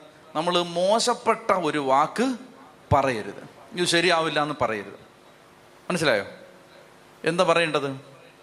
ഇത് ശരിയാവും. അപ്പോൾ ഒന്ന് എഴുന്നേറ്റേ. അപ്പോൾ മൂ രണ്ട് കാര്യങ്ങൾ ഒന്ന് അദ്ദേഹം പുറകിലേക്ക് നോക്കി. രണ്ടാമത്തേത് അദ്ദേഹം മുന്നിലേക്ക് നോക്കി. പിന്നിലേക്കും മുന്നിലേക്കും നോക്കി. പിന്നിലേക്ക് നോക്കി ദൈവത്തിന്റെ വിശ്വസ്തത തിരിച്ചറിഞ്ഞു. മുന്നിലേക്ക് നോക്കി അദ്ദേഹം ദൈവത്തിന്റെ വാഗ്ദാനങ്ങളിൽ വിശ്വസിച്ചു. ദൈവത്തിന്റെ ശക്തിയിൽ ആശ്രയിച്ചു. ദൈവം എല്ലാം ചെയ്തു തരും എന്ന് വിശ്വസിച്ചു. ഇനി നമ്മൾ നിയമാവർത്തന പുസ്തകത്തിന്റെ അഞ്ച് മുതലുള്ള അധ്യായങ്ങളിൽ നമ്മൾ കാണുന്ന പ്രധാനപ്പെട്ട ഒരു ആശയം പത്ത് കൽപ്പനകളാണ്. കർത്താവ് അവിടുത്തെ കൽപ്പനകൾ നൽകുകയാണ്. ഇതുമായി ബന്ധപ്പെട്ട് നമ്മൾ മുമ്പ് ചിന്തിച്ചിട്ടുണ്ട് പത്ത് കൽപ്പനകൾ. അതെല്ലാം വിശദീകരിക്കാൻ ഞാൻ ആഗ്രഹിക്കുന്നില്ല. എന്നാൽ കൽപ്പനകളെ സംബന്ധിച്ച മർമ്മപ്രധാനമായ ചില ആശയങ്ങൾ നമ്മൾ ഗ്രഹിക്കണം. എന്തിനാണ് ദൈവം കൽപ്പന തരുന്നത്? എന്താണ് ദൈവത്തിന്റെ ഉദ്ദേശം? കൽപ്പനകൾ തരുന്നതിന് തരുമ്പോൾ ദൈവത്തിന്റെ ഉദ്ദേശം എന്താണ്? സമയം അങ്ങ് പോയില്ലേ പതിനൊന്നേ കാലായി. സാരമില്ല. ഇപ്പം അതാണ് ദൈവം ആഗ്രഹിച്ചത്. കേട്ടോ? ഇവിടെ നിന്ന് ഒത്തിരി മനപ്രയാസത്തിലും സങ്കടത്തിലും വന്ന ആരുടെയോ നിലവിളി കർത്താവിന്റെ അടുത്തെത്തി. അപ്പോൾ ഇത് അങ്ങനെയാണ്. കർത്താവ് ഈ പാഠമെല്ലാം മടക്കാൻ പറയും ചിലപ്പം. അതുകൊണ്ട് നിങ്ങൾ പ്രയാസപ്പെടുന്ന നിങ്ങൾക്ക് പ്രയാസമില്ലെന്ന് എനിക്കറിയാം. നിങ്ങൾക്ക് സന്തോഷം അതാണെന്ന് എനിക്കറിയാം. പക്ഷേ ഏതായാലും നമുക്ക് അത് അത് കർത്താവ് ആഗ്രഹിച്ചാണ് അതുകൊണ്ടാണ് അങ്ങനെ റൂട്ട് മാറ്റി വിട്ടത്. പോട്ടെ. അപ്പോൾ നന്നായിട്ട് പ്രാർത്ഥിച്ചു ഇനിയിപ്പോൾ ബലിയർപ്പിക്കുന്ന സമയത്തും കർത്താവ് കണ്ണുനീരിൽ ഇടപെട്ടിരിക്കും. ഇന്ന് കർത്താവിന്റെ ഒരു സ്പെഷ്യൽ ഡെലിവറൻസ് നിങ്ങൾക്ക് കിട്ടിയിരിക്കും. കിട്ടി. കിട്ടി. അമയൻ അപ്പോൾ ഇത് ശ്രദ്ധിക്കുക. കൽപ്പനകളെ സംബന്ധിച്ച് വേഗത്തിൽ ഒന്ന് രണ്ട് കാര്യങ്ങൾ ഞാൻ പറയുന്നു. ഒന്നാമത്തേത് കൽപ്പനകളെന്ന് പറയുമ്പോൾ നമ്മളതിനെ നിഷേധാത്മകമായിട്ട് കാണരുത്. മറിച്ച് നമ്മളിപ്പോൾ ഏതൊരു പ്രോഡക്റ്റ് വാങ്ങിയാലും ആ പ്രോഡക്റ്റിന്റെ കൂടെ മാനുഫാക്ചറിന്റെ ഇൻസ്ട്രക്ഷൻസ് ഉണ്ടാവും. ഈ പ്രോഡക്റ്റ് ഉണ്ടാക്കിയ ആളുടെ ഇൻസ്ട്രക്ഷൻസ് ഉണ്ടാവും. അപ്പോൾ ഞാൻ നേരത്തെ ഉദാഹരണം പറഞ്ഞിട്ടുണ്ട്. നമുക്കിഷ്ടമുള്ള വിധത്തിൽ ഒരു ഉൽപ്പന്നം നമ്മൾ ഉപയോഗിച്ചാൽ ആ ഉൽപ്പന്നം കേടാവാൻ സാധ്യതയുണ്ട്. അപ്പോൾ ആ ഉൽപ്പന്നം ഉണ്ടാക്കിയ ആൾ പറഞ്ഞു തന്നിട്ടുണ്ട് എങ്ങനെയാണ് ഇത് ഉപയോഗിക്കേണ്ടത്? അങ്ങനെ ഇത് ഉപയോഗിക്കാവൂ. ഈ ജീവിതം ദൈവത്തിന്റെ ദാനമാണ്. നമ്മൾ ആരെങ്കിലും അപേക്ഷ ഫോം പൂരിപ്പിച്ചു കൊടുത്ത് കിട്ടിയ ജീവിതമാണോ ഇത്? നിങ്ങൾ എവിടെ ജനിച്ചെന്നോ ഏത് കുടുംബത്തിൽ ജനിച്ചെന്നോ ആരുടെ മക്കളായി ജനിച്ചെന്നോ നിങ്ങൾ എവിടെ വിദ്യാഭ്യാസം ചെയ്യണമെന്ന് ഉള്ള കാര്യങ്ങളല്ല. ഇതെല്ലാം ദൈവം തീരുമാനിച്ചതാണ്. അപ്പൊ ഈ ജീവിതം സമ്പൂർണമായും ദൈവത്തിന്റെ ദാനമാണ്. ജീവിതം എന്ന ഈ പ്രോഡക്റ്റ് അങ്ങനെ പറയുന്നത് ശരിയല്ലെങ്കിൽ കൂടി ഈ പ്രോഡക്റ്റ് ഈ ഉൽപ്പന്നം അത് മാനുഫാക്ചർ ചെയ്തത് ദൈവമാണ്. ആ മാനുഫാക്ചർ പറഞ്ഞിട്ടുണ്ട് എങ്ങനെ ജീവിക്കണം? തോന്നിയ പാടെ ജീവിക്കാൻ അനുവാദമില്ല. ആ ദൈവം പറഞ്ഞിട്ടുണ്ട് എങ്ങനെ ജീവിക്കണം? അപ്പൊ അതുകൊണ്ട് നിയമങ്ങളെ സംബന്ധിച്ച് നമ്മൾ മനസ്സിലാക്കേണ്ട ഒരു കാര്യം നിയമം അനുസരിക്കുക ഉദാഹരണത്തിന് പത്ത് കൽപ്പനകൾ. ദൈവത്തിനാണ് ഒന്നാം സ്ഥാനം ഒന്നാമത്തെ കൽപ്പന. ദൈവത്തിന്റെ നാമം വൃഥ ഉപയോഗിക്കരുത്. കർത്താവിന്റെ ദിവസം പരിശുദ്ധമായി ആചരിക്കണം. മാതാപിതാക്കളെ ബഹുമാനിക്കണം. കൊല്ലരുത് വ്യഭിചാനം ചെയ്യരുത് മോഷ്ടിക്കരുത് കള്ളസാക്ഷ്യം പറയരുത്. ഇങ്ങനെ ദൈവം തന്നിരിക്കുന്ന നിയമങ്ങളെല്ലാം തന്നെ പ്രകൃ പ്രഥമ ദൃഷ്ടിയ അല്ലെങ്കിൽ വെളിയിൽ നിന്ന് നോക്കുമ്പോൾ ബാഹ്യമായി നോക്കുമ്പോൾ അത് ഭാരപ്പെടുത്തുന്നതായി തോന്നിയാലും ഈ നിയമങ്ങൾ അനുസരിച്ചാൽ എന്താണ് അതിന്റെ ഗുണം? നിയമങ്ങൾ അനുസരിക്കുമ്പോൾ അത് ദൈവം തന്ന നിയമങ്ങളാണ്. ആ നിയമങ്ങൾ തീർച്ചയായിട്ടും കൃപയില്ലാതെ അനുസരിക്കാൻ പറ്റില്ല. പക്ഷെ നിയമം അനുസരിക്കാൻ നമ്മളൊരു തീരുമാനം എടുക്കുമ്പോൾ നിയമം അനുസരിക്കാനുള്ള തീരുമാനം എടുക്കുമ്പോൾ ആ തീരുമാനം എടുക്കുന്ന വ്യക്തി യഥാർത്ഥത്തിൽ എന്താണ് ചെയ്യുന്നത്? നിങ്ങൾ നോക്കിയേ. നമ്മൾ സമ്പൂർണമായി ദൈവത്തെ വിശ്വസിക്കുന്നതിന്റെ അടയാളമാണ് നിയമം അനുസരിക്കുന്നത്. അതായത് ഒരു വ്യക്തിയുടെ വിശ്വാസത്തിന്റെ പ്രതിഫലനമാണ് നിയമം. ഇപ്പൊ നമ്മളൊരു നിയമ ഉദാഹരണത്തിന് ഒരു നിയമം എടുത്താൽ സാപത്ത് ആചരിക്കുക. അല്ലെങ്കിൽ കർത്താവിന്റെ ദിവസം പരിശുദ്ധമായി ആചരിക്കുക. ഒരു നിയമമാണല്ലോ. ഈ നിയമം നമ്മളിപ്പോൾ ചിന്തിക്കുകയാണ്. അപ്പം ഞായറാഴ്ച ദിവസം നിങ്ങൾക്ക് ഒരു ബിസിനസ് ഉണ്ട് അല്ലെ ഒരു കടയുണ്ട് ഒരു ജോലിയുണ്ട്. അപ്പോൾ നിങ്ങൾ ചിന്തിക്കുകയാണ് ഞായറാഴ്ച ദിവസം ഒരിക്കലും ഞാൻ ഓർക്കുന്നുണ്ട് ഒരു സഹോദരൻ എന്റെ അടുത്ത് ഇങ്ങനെ എഴുതി ചോദിച്ചു എനിക്ക് ഒരു ജുവലറിയാണ് സ്വർണക്കടയാണ്. ഞാനത് ഞായറാഴ്ച തുറക്കുന്നുണ്ട്. അത് തെറ്റാണോ? ശരി തെറ്റുകൾ പറയാൻ നമ്മൾ ആരുമല്ല. പക്ഷേ ശരിയും തെറ്റും പറയാൻ നമ്മൾ ആരുമല്ല. പക്ഷേ എന്നാൽ പോലും ചോദിച്ച സ്ഥിതി ഞാൻ പറഞ്ഞു സഹോദര ഞായറാഴ്ച അത് തുറക്കാതിരിക്കുന്നതാണ് ക്രിസ്തീയം. ഞായറാഴ്ച സഹോദരൻ ദേവാലയത്തിൽ പോവാനും അവിടെ ജോലി ചെയ്യുന്ന അനേകം ആളുകൾ ദേവാലയത്തിൽ പോവാനും ദൈവത്തെ ആരാധിക്കാനും പിന്നെ സഭ പഠിപ്പിക്കുന്നത് ഇങ്ങനെയാണ്. ജോലിയും വിശ്രമവും തമ്മിലൊരു താളമുണ്ട്. നമ്മൾ ഇന്നും ജോലി ചെയ്തുകൊണ്ടിരിക്കേണ്ട ആളുകളല്ല. നമുക്ക് റെസ്റ്റ് വേണം. വിശ്രമം വേണം. വിശ്രമം മനുഷ്യന് അത്യാവശ്യമാണ്. ദൈവം പോലും എന്താണ്? ഏഴാം ദിവസം വിശ്രമിച്ചു. അപ്പൊ അതിന്റെ അർത്ഥം പുതിയ നിയമത്തിലേക്ക് വരുമ്പോൾ പിന്നീട് നമ്മൾ അതൊക്കെ കാണാൻ പറ്റും. അർത്ഥം പുതിയ നിയമത്തിലേക്ക് വരുമ്പോൾ ആ വിശ്രമം എന്ന് പറയുന്നത് ദൈവത്തോട് ചേർന്നിരിക്കുന്നതാണ്. അവർ എന്റെ വിശ്രമത്തിലേക്ക് അങ്ങനെയാണ് ഹെബ്രായ ലേഖനം പറയുന്നത്. അവർ എന്റെ വിശ്രമത്തിലേക്ക് പ്രവേശിക്കും. എന്ന് പറഞ്ഞാൽ കർത്താവിനോടുള്ള സംസർഗമാണ് ഈ വിശ്രമം. അതിനൊരാൾക്ക് സമയം വേണ്ടേ? അതിനൊരാൾക്ക് സമയം ആവശ്യമുണ്ട് അതിന് ഒരാൾക്ക് വചനം വായിക്കാൻ പ്രാർത്ഥിക്കാൻ കുഞ്ഞുങ്ങൾക്ക് ആത്മീയ കാര്യങ്ങൾ പറഞ്ഞു കൊടുക്കാൻ അതുപോലെ തന്നെ ഭാര്യ ഭർത്താക്കന്മാർക്ക് ഹൃദയം തുറന്ന് ദൈവത്തോട് ചേർന്ന് സംസാരിക്കാൻ സമയം വേണം. എപ്പോഴും ജോലി ചെയ്തിരിക്കാൻ പറ്റുമോ? എപ്പോഴും ജോലി ചെയ്തിരിക്കാൻ പറ്റുമോ? എന്നോട് വളരെ വേദനയോടെ ഒരു മകൾ കഴിഞ്ഞ നാളുകളിൽ ഒരിക്കൽ പറഞ്ഞത് ഇങ്ങനെയാണ്. അതായത് അച്ഛാ ആരോടേലും സംസാരിക്കണ്ടേ? ഞാൻ ആരോടെങ്കിലും സംസാരിക്കണ്ടേ? അപ്പനോട് സംസാരിക്കാൻ അപ്പന് സമയമില്ല. അമ്മയോട് സംസാരിക്കാൻ അമ്മയ്ക്ക് സമയമില്ല. സഹോദരങ്ങൾക്ക് സമയമില്ല. അപ്പം ഞാൻ പ്രായത്തിൽ മൂത്ത ഒരു ചേട്ടനോട് സംസാരം തുടങ്ങി. ജഡ്ജ് ചെയ്യാൻ വരട്ടെ. കുറ്റപ്പെടുത്താം ആ കുട്ടിയെ കുറ്റപ്പെടുത്താൻ വരട്ടെ. തൽക്കാലം ആ കുട്ടിയെ നമുക്ക് പ്രതിക്കൂട്ടി ഇന്ന് താഴെ ഇറക്കി നിർത്താം. കുറ്റപ്പെടുത്താൻ വരട്ടെ. അപ്പൊ അതായത് നമുക്ക് നിരന്തരമായിട്ട് ഒരാളെ അങ്ങ് അവോയ്ഡ് ചെയ്താലോ? ഒരാൾക്ക് സംസാരിക്കാൻ ഒരു സാധ്യത അനേക ഒന്നല്ല കേട്ടോ അനേകം മക്കൾ പറഞ്ഞിട്ടുണ്ട്. എനിക്ക് സംസാരിക്കാൻ ആരെങ്കിലും എന്നോട് സംസാരിക്കണ്ടേ? അപ്പൊ അതുകൊണ്ട് അതിന് സമയം വേണ്ടേ? എവിടെ സമയം? ആറ് ദിവസവും ജോലി ചെയ്യ്. ഏഴാം ദിവസം നിനക്ക് ദൈവത്തോട് ചേർന്ന് നിന്റെ കുടുംബാംഗങ്ങളോട് ചേർന്ന് കുടുംബത്തോട് ചേർന്ന് നിന്റെ പ്രിയപ്പെട്ടവരോട് ചേർന്ന് കർത്താവിനോട് ചേർന്ന് വിശ്രമിക്കാനുള്ള സമയമാണ്. അതായത് പിള്ളേരെ നെഞ്ചിലിട്ട് കളിക്കാൻ സമയം വേണം. വേണമെന്ന്? വേണം. മനസ്സിലായില്ലേ? അതായത് എന്റെ അടുത്ത് ഒരു കുട്ടി പറഞ്ഞത് എങ്ങനെയാണ്? അത് അച്ഛാ അതായത് ഇപ്പോൾ ഒന്ന് ഹഗ് ചെയ്യുന്നു. ഒന്ന് ഹഗ് ചെയ്യുന്നു ഒന്ന് ഒന്ന് ആലിംഗനം ചെയ്യുന്നു. അങ്ങനെ ആലിംഗനം ചെയ്യുന്നത് ഈ മാതാപിതാക്കൾ അങ്ങനെ ഒന്ന് ഹഗ് ചെയ്യാൻ എന്തുമാത്രം ആ കുട്ടി കൊതിച്ചിട്ടുണ്ട്? അത് കിട്ടിയിട്ടില്ല. എനിക്ക് തോന്നുന്നു ഈ പിന്നെ ജീവിവർഗത്തിൽ ഏറ്റവും കുറച്ച് സ്പർശനം കിട്ടുന്നത് മനുഷ്യർക്കാന്ന് തോന്നുന്നു. നമ്മൾ പിന്നെ ആകെ കൂടി മനസ്സറിഞ്ഞൊന്ന് തൊടുന്ന എവിടാന്നറിയാമോ? മരിച്ചു കിടക്കുമ്പോഴാണ്. മരിച്ചു കിടക്കുമ്പോൾ പിന്നെ ശവം വലിച്ചു കീറുമെന്ന് തോന്നുന്ന വിധത്തിലാണ് ചുംബന ചുംബന മാരി ചുംബന മഴ സ്പർശനം അത് അത് ഭയങ്കരമാണ് അതായത് പ്രയാസപ്പെട്ടൊക്കെ വരുന്ന ആളുകളെ ഉണ്ടല്ലോ. എത്രയോ പേരെ നമ്മളിങ്ങനെ ഒന്ന് ചേർത്ത് പിടിച്ചങ്ങോട്ട് നിർത്തുമ്പോൾ ചേട്ടന്മാരൊക്കെ ഉണ്ടല്ലോ ഇങ്ങനെ മുളന്തണ്ട് വലിച്ചു കീറുമ്പോൾ ഉണ്ടാവുന്ന ഒരു സ്വരം പോലാണ് കരയും വാവിട്ട്. ഇത് ഇന്ന് രാവിലെയും ഒരു ചെറുപ്പക്കാരൻ എന്റെ നെഞ്ചി കിടന്ന് എന്റെ ഉടുപ്പയിലെല്ലാം കണ്ണുനീരായി. കരഞ്ഞതേ ഉള്ളൂ രാവിലെ. അതായത് അങ്ങനെ ആളുകൾ ആഗ്രഹിക്കുന്നുണ്ടത്. അതായത് നമുക്ക് അങ്ങനെ നമ്മൾ ചേർത്ത് പിടിക്കുമ്പോൾ ഒരു പ്രൊട്ടക്ഷൻ ഒരു സുരക്ഷിതത്വം. കണ്ണുനീര് ഒന്ന് തുറന്നു വാവിട്ട് കരയാൻ. എവിടെ സമയം? മിണ്ടാ സമയമില്ല പിന്നല്ലേ?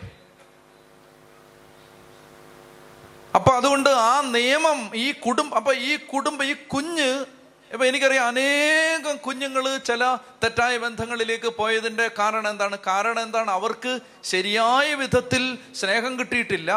അപ്പൊ ഒരു അതിനെ ഒന്നും നമുക്കതിനെ ഇങ്ങനെ ജഡ്ജ് ചെയ്യാൻ വരട്ടെ?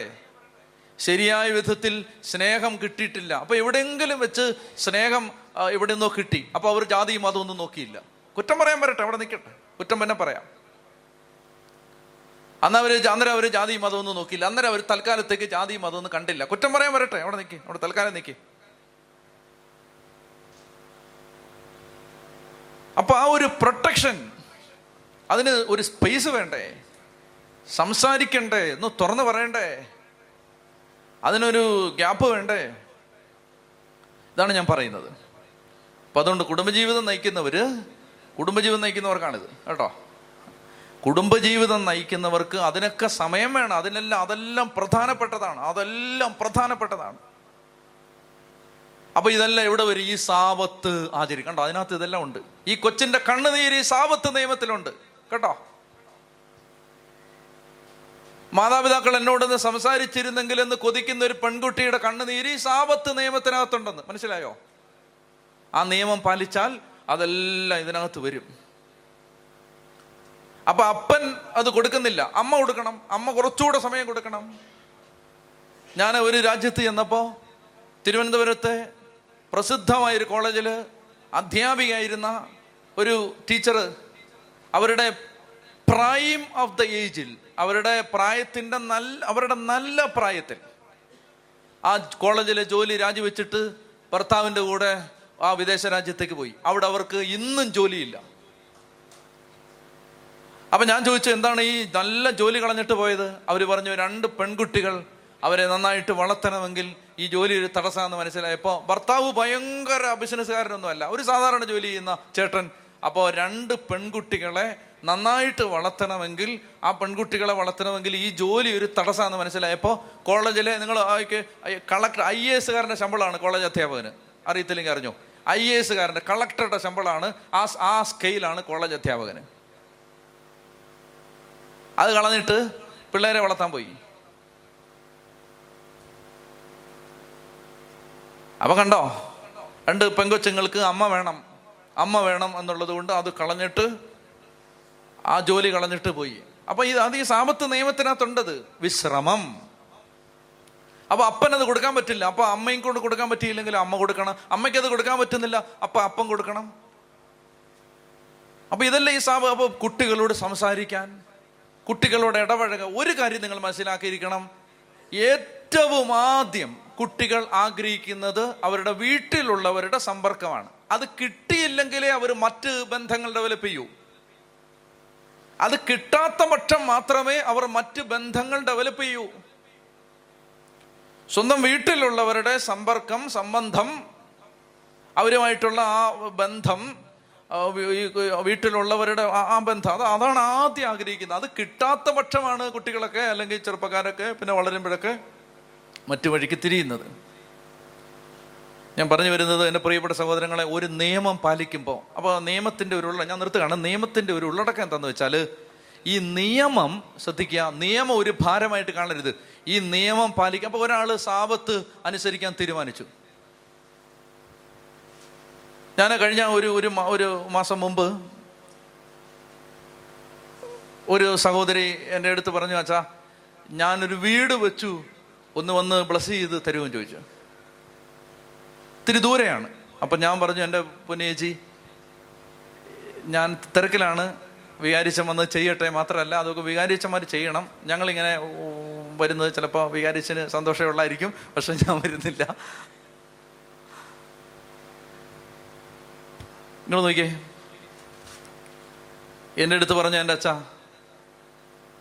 അച്ഛൻ എപ്പോഴേലും ഒന്ന് ഒന്ന് വരാവോ? ഞാൻ പോകാൻ തീരുമാനിച്ചു. കാര്യം എന്താണെന്നറിയാമോ? അന്ന് പോയില്ല. എന്റെ തലേന്ന് രാത്രി പോയി. പോവാൻ കാര്യം എന്തെന്ന് വെച്ചാൽ ഇവർ സാപത്ത് ആചരിക്കണം എന്ന നിയമം ദൈവോചനം കേട്ടതിന്റെ വെളിച്ചത്തിൽ ആ കുടുംബം തീരുമാനിച്ചു ഞങ്ങൾ ഇതുവരെ സാപത്ത് ആചരിച്ചിട്ടില്ല എന്ന് പറഞ്ഞാൽ ഞായറാഴ്ച കർത്താവിന്റെ ദിവസം സാപത്ത് എന്നുള്ള വാക്ക് പോട്ടെ കർത്താവിന്റെ ദിവസം ആചരിച്ചിട്ടില്ല. ഞായറാഴ്ച ആചരണം അന്ന് ഉള്ള സിനിമയെല്ലാം കണ്ട് ആ പള്ളിയിലും പോകാതെ അങ്ങനെയൊക്കെ നടന്ന ഒരു കുടുംബമാണ്. നാമമാത്രം അവർ അവർ എന്നോട് പറഞ്ഞ വാക്കുകൾ ഉപയോഗിച്ച് പറഞ്ഞാൽ അവർ പറഞ്ഞത് എങ്ങനെയാണ്? ഞങ്ങൾ മാമോദീസ മുങ്ങിയ അക്രൈസ്തവരായിരുന്നു എന്നാണ്. പെട്ടെന്ന് നിർത്താം പെട്ടെന്ന് നിർത്താം. മാമോദീസ മുങ്ങിയ അക്രൈസ്തവരായിരുന്നു എന്ന് പറഞ്ഞാൽ നോമിനൽ ക്രിസ്ത്യൻസ് എന്നാൽ അവർ ഈ വചനം കെട്ടിട്ട് അവർ സാപത്താചരിക്കാൻ തീരുമാനിച്ചു. എക്സ്ട്രീമാണ് അവർ പറഞ്ഞത്. അങ്ങനെയൊന്നും ആരും ചെയ്യണ്ട. അവർ പറഞ്ഞത് അതിന് പരിഹാരമായിട്ട് ഞങ്ങൾ ഞായറാഴ്ച ഞങ്ങളുടെ വീട്ടിൽ അടുപ്പ് കത്തിക്കത്തില്ലെന്ന് തീരുമാനിച്ചു. ഇത്രയും കാലം അതനുസരിച്ചില്ലല്ലോ. അതിന് പരിഹാരമായിട്ട് അടുപ്പ് കത്തിക്കില്ലെന്ന് തീരുമാനിച്ചു. ഞങ്ങൾ അന്ന് ഞങ്ങൾ ഭക്ഷണം പോലും പാചകം ചെയ്യാതെ മുഴുവൻ സമയവും കർത്താവിനെ ആരാധിക്കുക ബൈബിൾ വായിക്കുക ബൈബിൾ പഠിക്കുക ഞങ്ങൾ ജീവകാരുണ്യ പ്രവർത്തികൾ ചെയ്യുക അങ്ങനെ. അപ്പൊ ഇത് അവർ എന്നോട് പറഞ്ഞത് കൊണ്ടാണ്. മാത്രമല്ല ആ വീട്ടിലെ സഹോദരി നടക്കാൻ പറ്റാത്ത ഒരവസ്ഥയിൽ രോഗിയായിട്ടിരിക്കുന്ന ഒരാളുമാണ്. ഇത് ഈ രണ്ട് സാഹചര്യം വെച്ചിട്ട് ഞാൻ ചിന്തിച്ചു ഇവരുടെ വീട്ടിൽ പോണം. അങ്ങനെ ഞാൻ അവരുടെ വീട്ടിൽ പോയി. ഞാൻ പറഞ്ഞു എന്തെന്നറിയാം? ആ കുടുംബം എന്റെ അടുത്ത് പറഞ്ഞത് വലിയ കടബാധ്യതയിലും കണ്ണുനീരിലും പ്രശ്നത്തിലും കൂട്ടാത്മഹത്യ. അതാണ് ആ കുടുംബം പറഞ്ഞത്. കൂട്ടാത്മഹത്യക്ക് ഒരുങ്ങി നിന്നൊരു വീട് കർത്താവിന്റെ ഈ നിയമം പാലിക്കാൻ തുടങ്ങിയപ്പോൾ അവർക്ക് മനോഹരമായൊരു വീട്. ഞങ്ങൾ ആ രാത്രിയിൽ ആ വീട്ടിൽ പോയി. മനോഹരമായൊരു വീട്. അവർക്ക് ചിന്തിക്കാൻ പറ്റാത്ത അത്രയ്ക്ക് നല്ലൊരു വീട്. ദൈവം ബാധ്യതകളൊന്നും ഇല്ലാതെ കൊടുത്ത് ആ കുടുംബത്തെ അനുഗ്രഹിച്ച്. ഇപ്പോൾ കണ്ടോ? ഒരു ബെസ്റ്റായ ജീവിതം തരാനാണ് ദൈവം ആഗ്രഹിക്കുന്നത്. അതിന് നമ്മൾ എന്ത് ചെയ്യണം? എന്ത് ചെയ്യണം? കൽപ്പനകൾ പാലിക്കണം. ആശ്രയിക്കുന്നതിന്റെ അടയാളമാണ്. അന്ധമായി ദൈവത്തെ ആശ്രയിക്കുക. അന്ധമായി. അപ്പം ദൈവം നമുക്ക് ആഴ്ചയിൽ ആറ് ദിവസം അധ്വാനിക്കുന്നതിനേക്കാളും ദൈവത്തോട് ചേർന്ന് വിശ്രമിക്കുന്ന ദിവസം നമുക്ക് ദൈവം പ്രദാനം ചെയ്യും എന്ന വിശ്വാസമാണ് സാപത്ത് ആചരിക്കാൻ ഞായറാഴ്ച ദിവസം ആചരിക്കാൻ നമ്മെ സഹായിക്കുന്നത്. അപ്പോൾ അന്ധമായ ദൈവത്തിലുള്ള വിശ്വാസമാണ് നിയമങ്ങൾ അനുസരിക്കുന്ന ഒരു വ്യക്തിയിൽ പ്രകടമാകുന്നത്. മറ്റൊന്ന് ഈ പത്ത് കൽപ്പനകളെ പത്ത് കൽപ്പനകളെ നമ്മൾ ഒന്നായി കണ്ടാൽ അത് മുഴുവൻ ആ കൽപ്പനയുടെ മുഴുവൻ സ്പിരിറ്റ് എന്താണ്? പത്ത് പ്രമാണങ്ങൾ ദൈവം നൽകി വെളിപ്പെടുത്തിയ പ്രമാണങ്ങളുടെ ഒരു ആത്മാവ് എന്താണ്? അതിനെ മുഴുവൻ അതിനെ ഒറ്റ വാക്കിൽ സംഗ്രഹിച്ചാൽ സംഗ്രഹിക്കാമോ? സമ്മാനം തരാം. ഏ? സ്നേഹം. പിന്നെന്താണ്? ദൈവത്തെ സ്നേഹിക്കുക. പത്ത് കൽപ്പനകൾ. അതായത് പത്ത് മേഖലകളിൽ നമ്മൾ പുലർത്തേണ്ട ഒരു വാക്ക്. ഒന്ന് രണ്ട് മൂന്ന് നാല്. നാലക്ഷരമുള്ള ഒരു വാക്ക്. പത്ത് മേഖലകളിൽ നമ്മൾ പുലർത്തേണ്ട വിശ്വസ്തത വിശ്വസ്ത സ്ഥാപനം. എന്താണ്? മനോഭാവം. അല്ല നാലല്ലേ? എന്താണ്? അതായത് ഇതിന്റെ മുഴുവൻ കണ്ടന്റ് എന്ന് പറയുന്നത് പറയാമോ ഓണെന്ന് വരട്ട് പറ.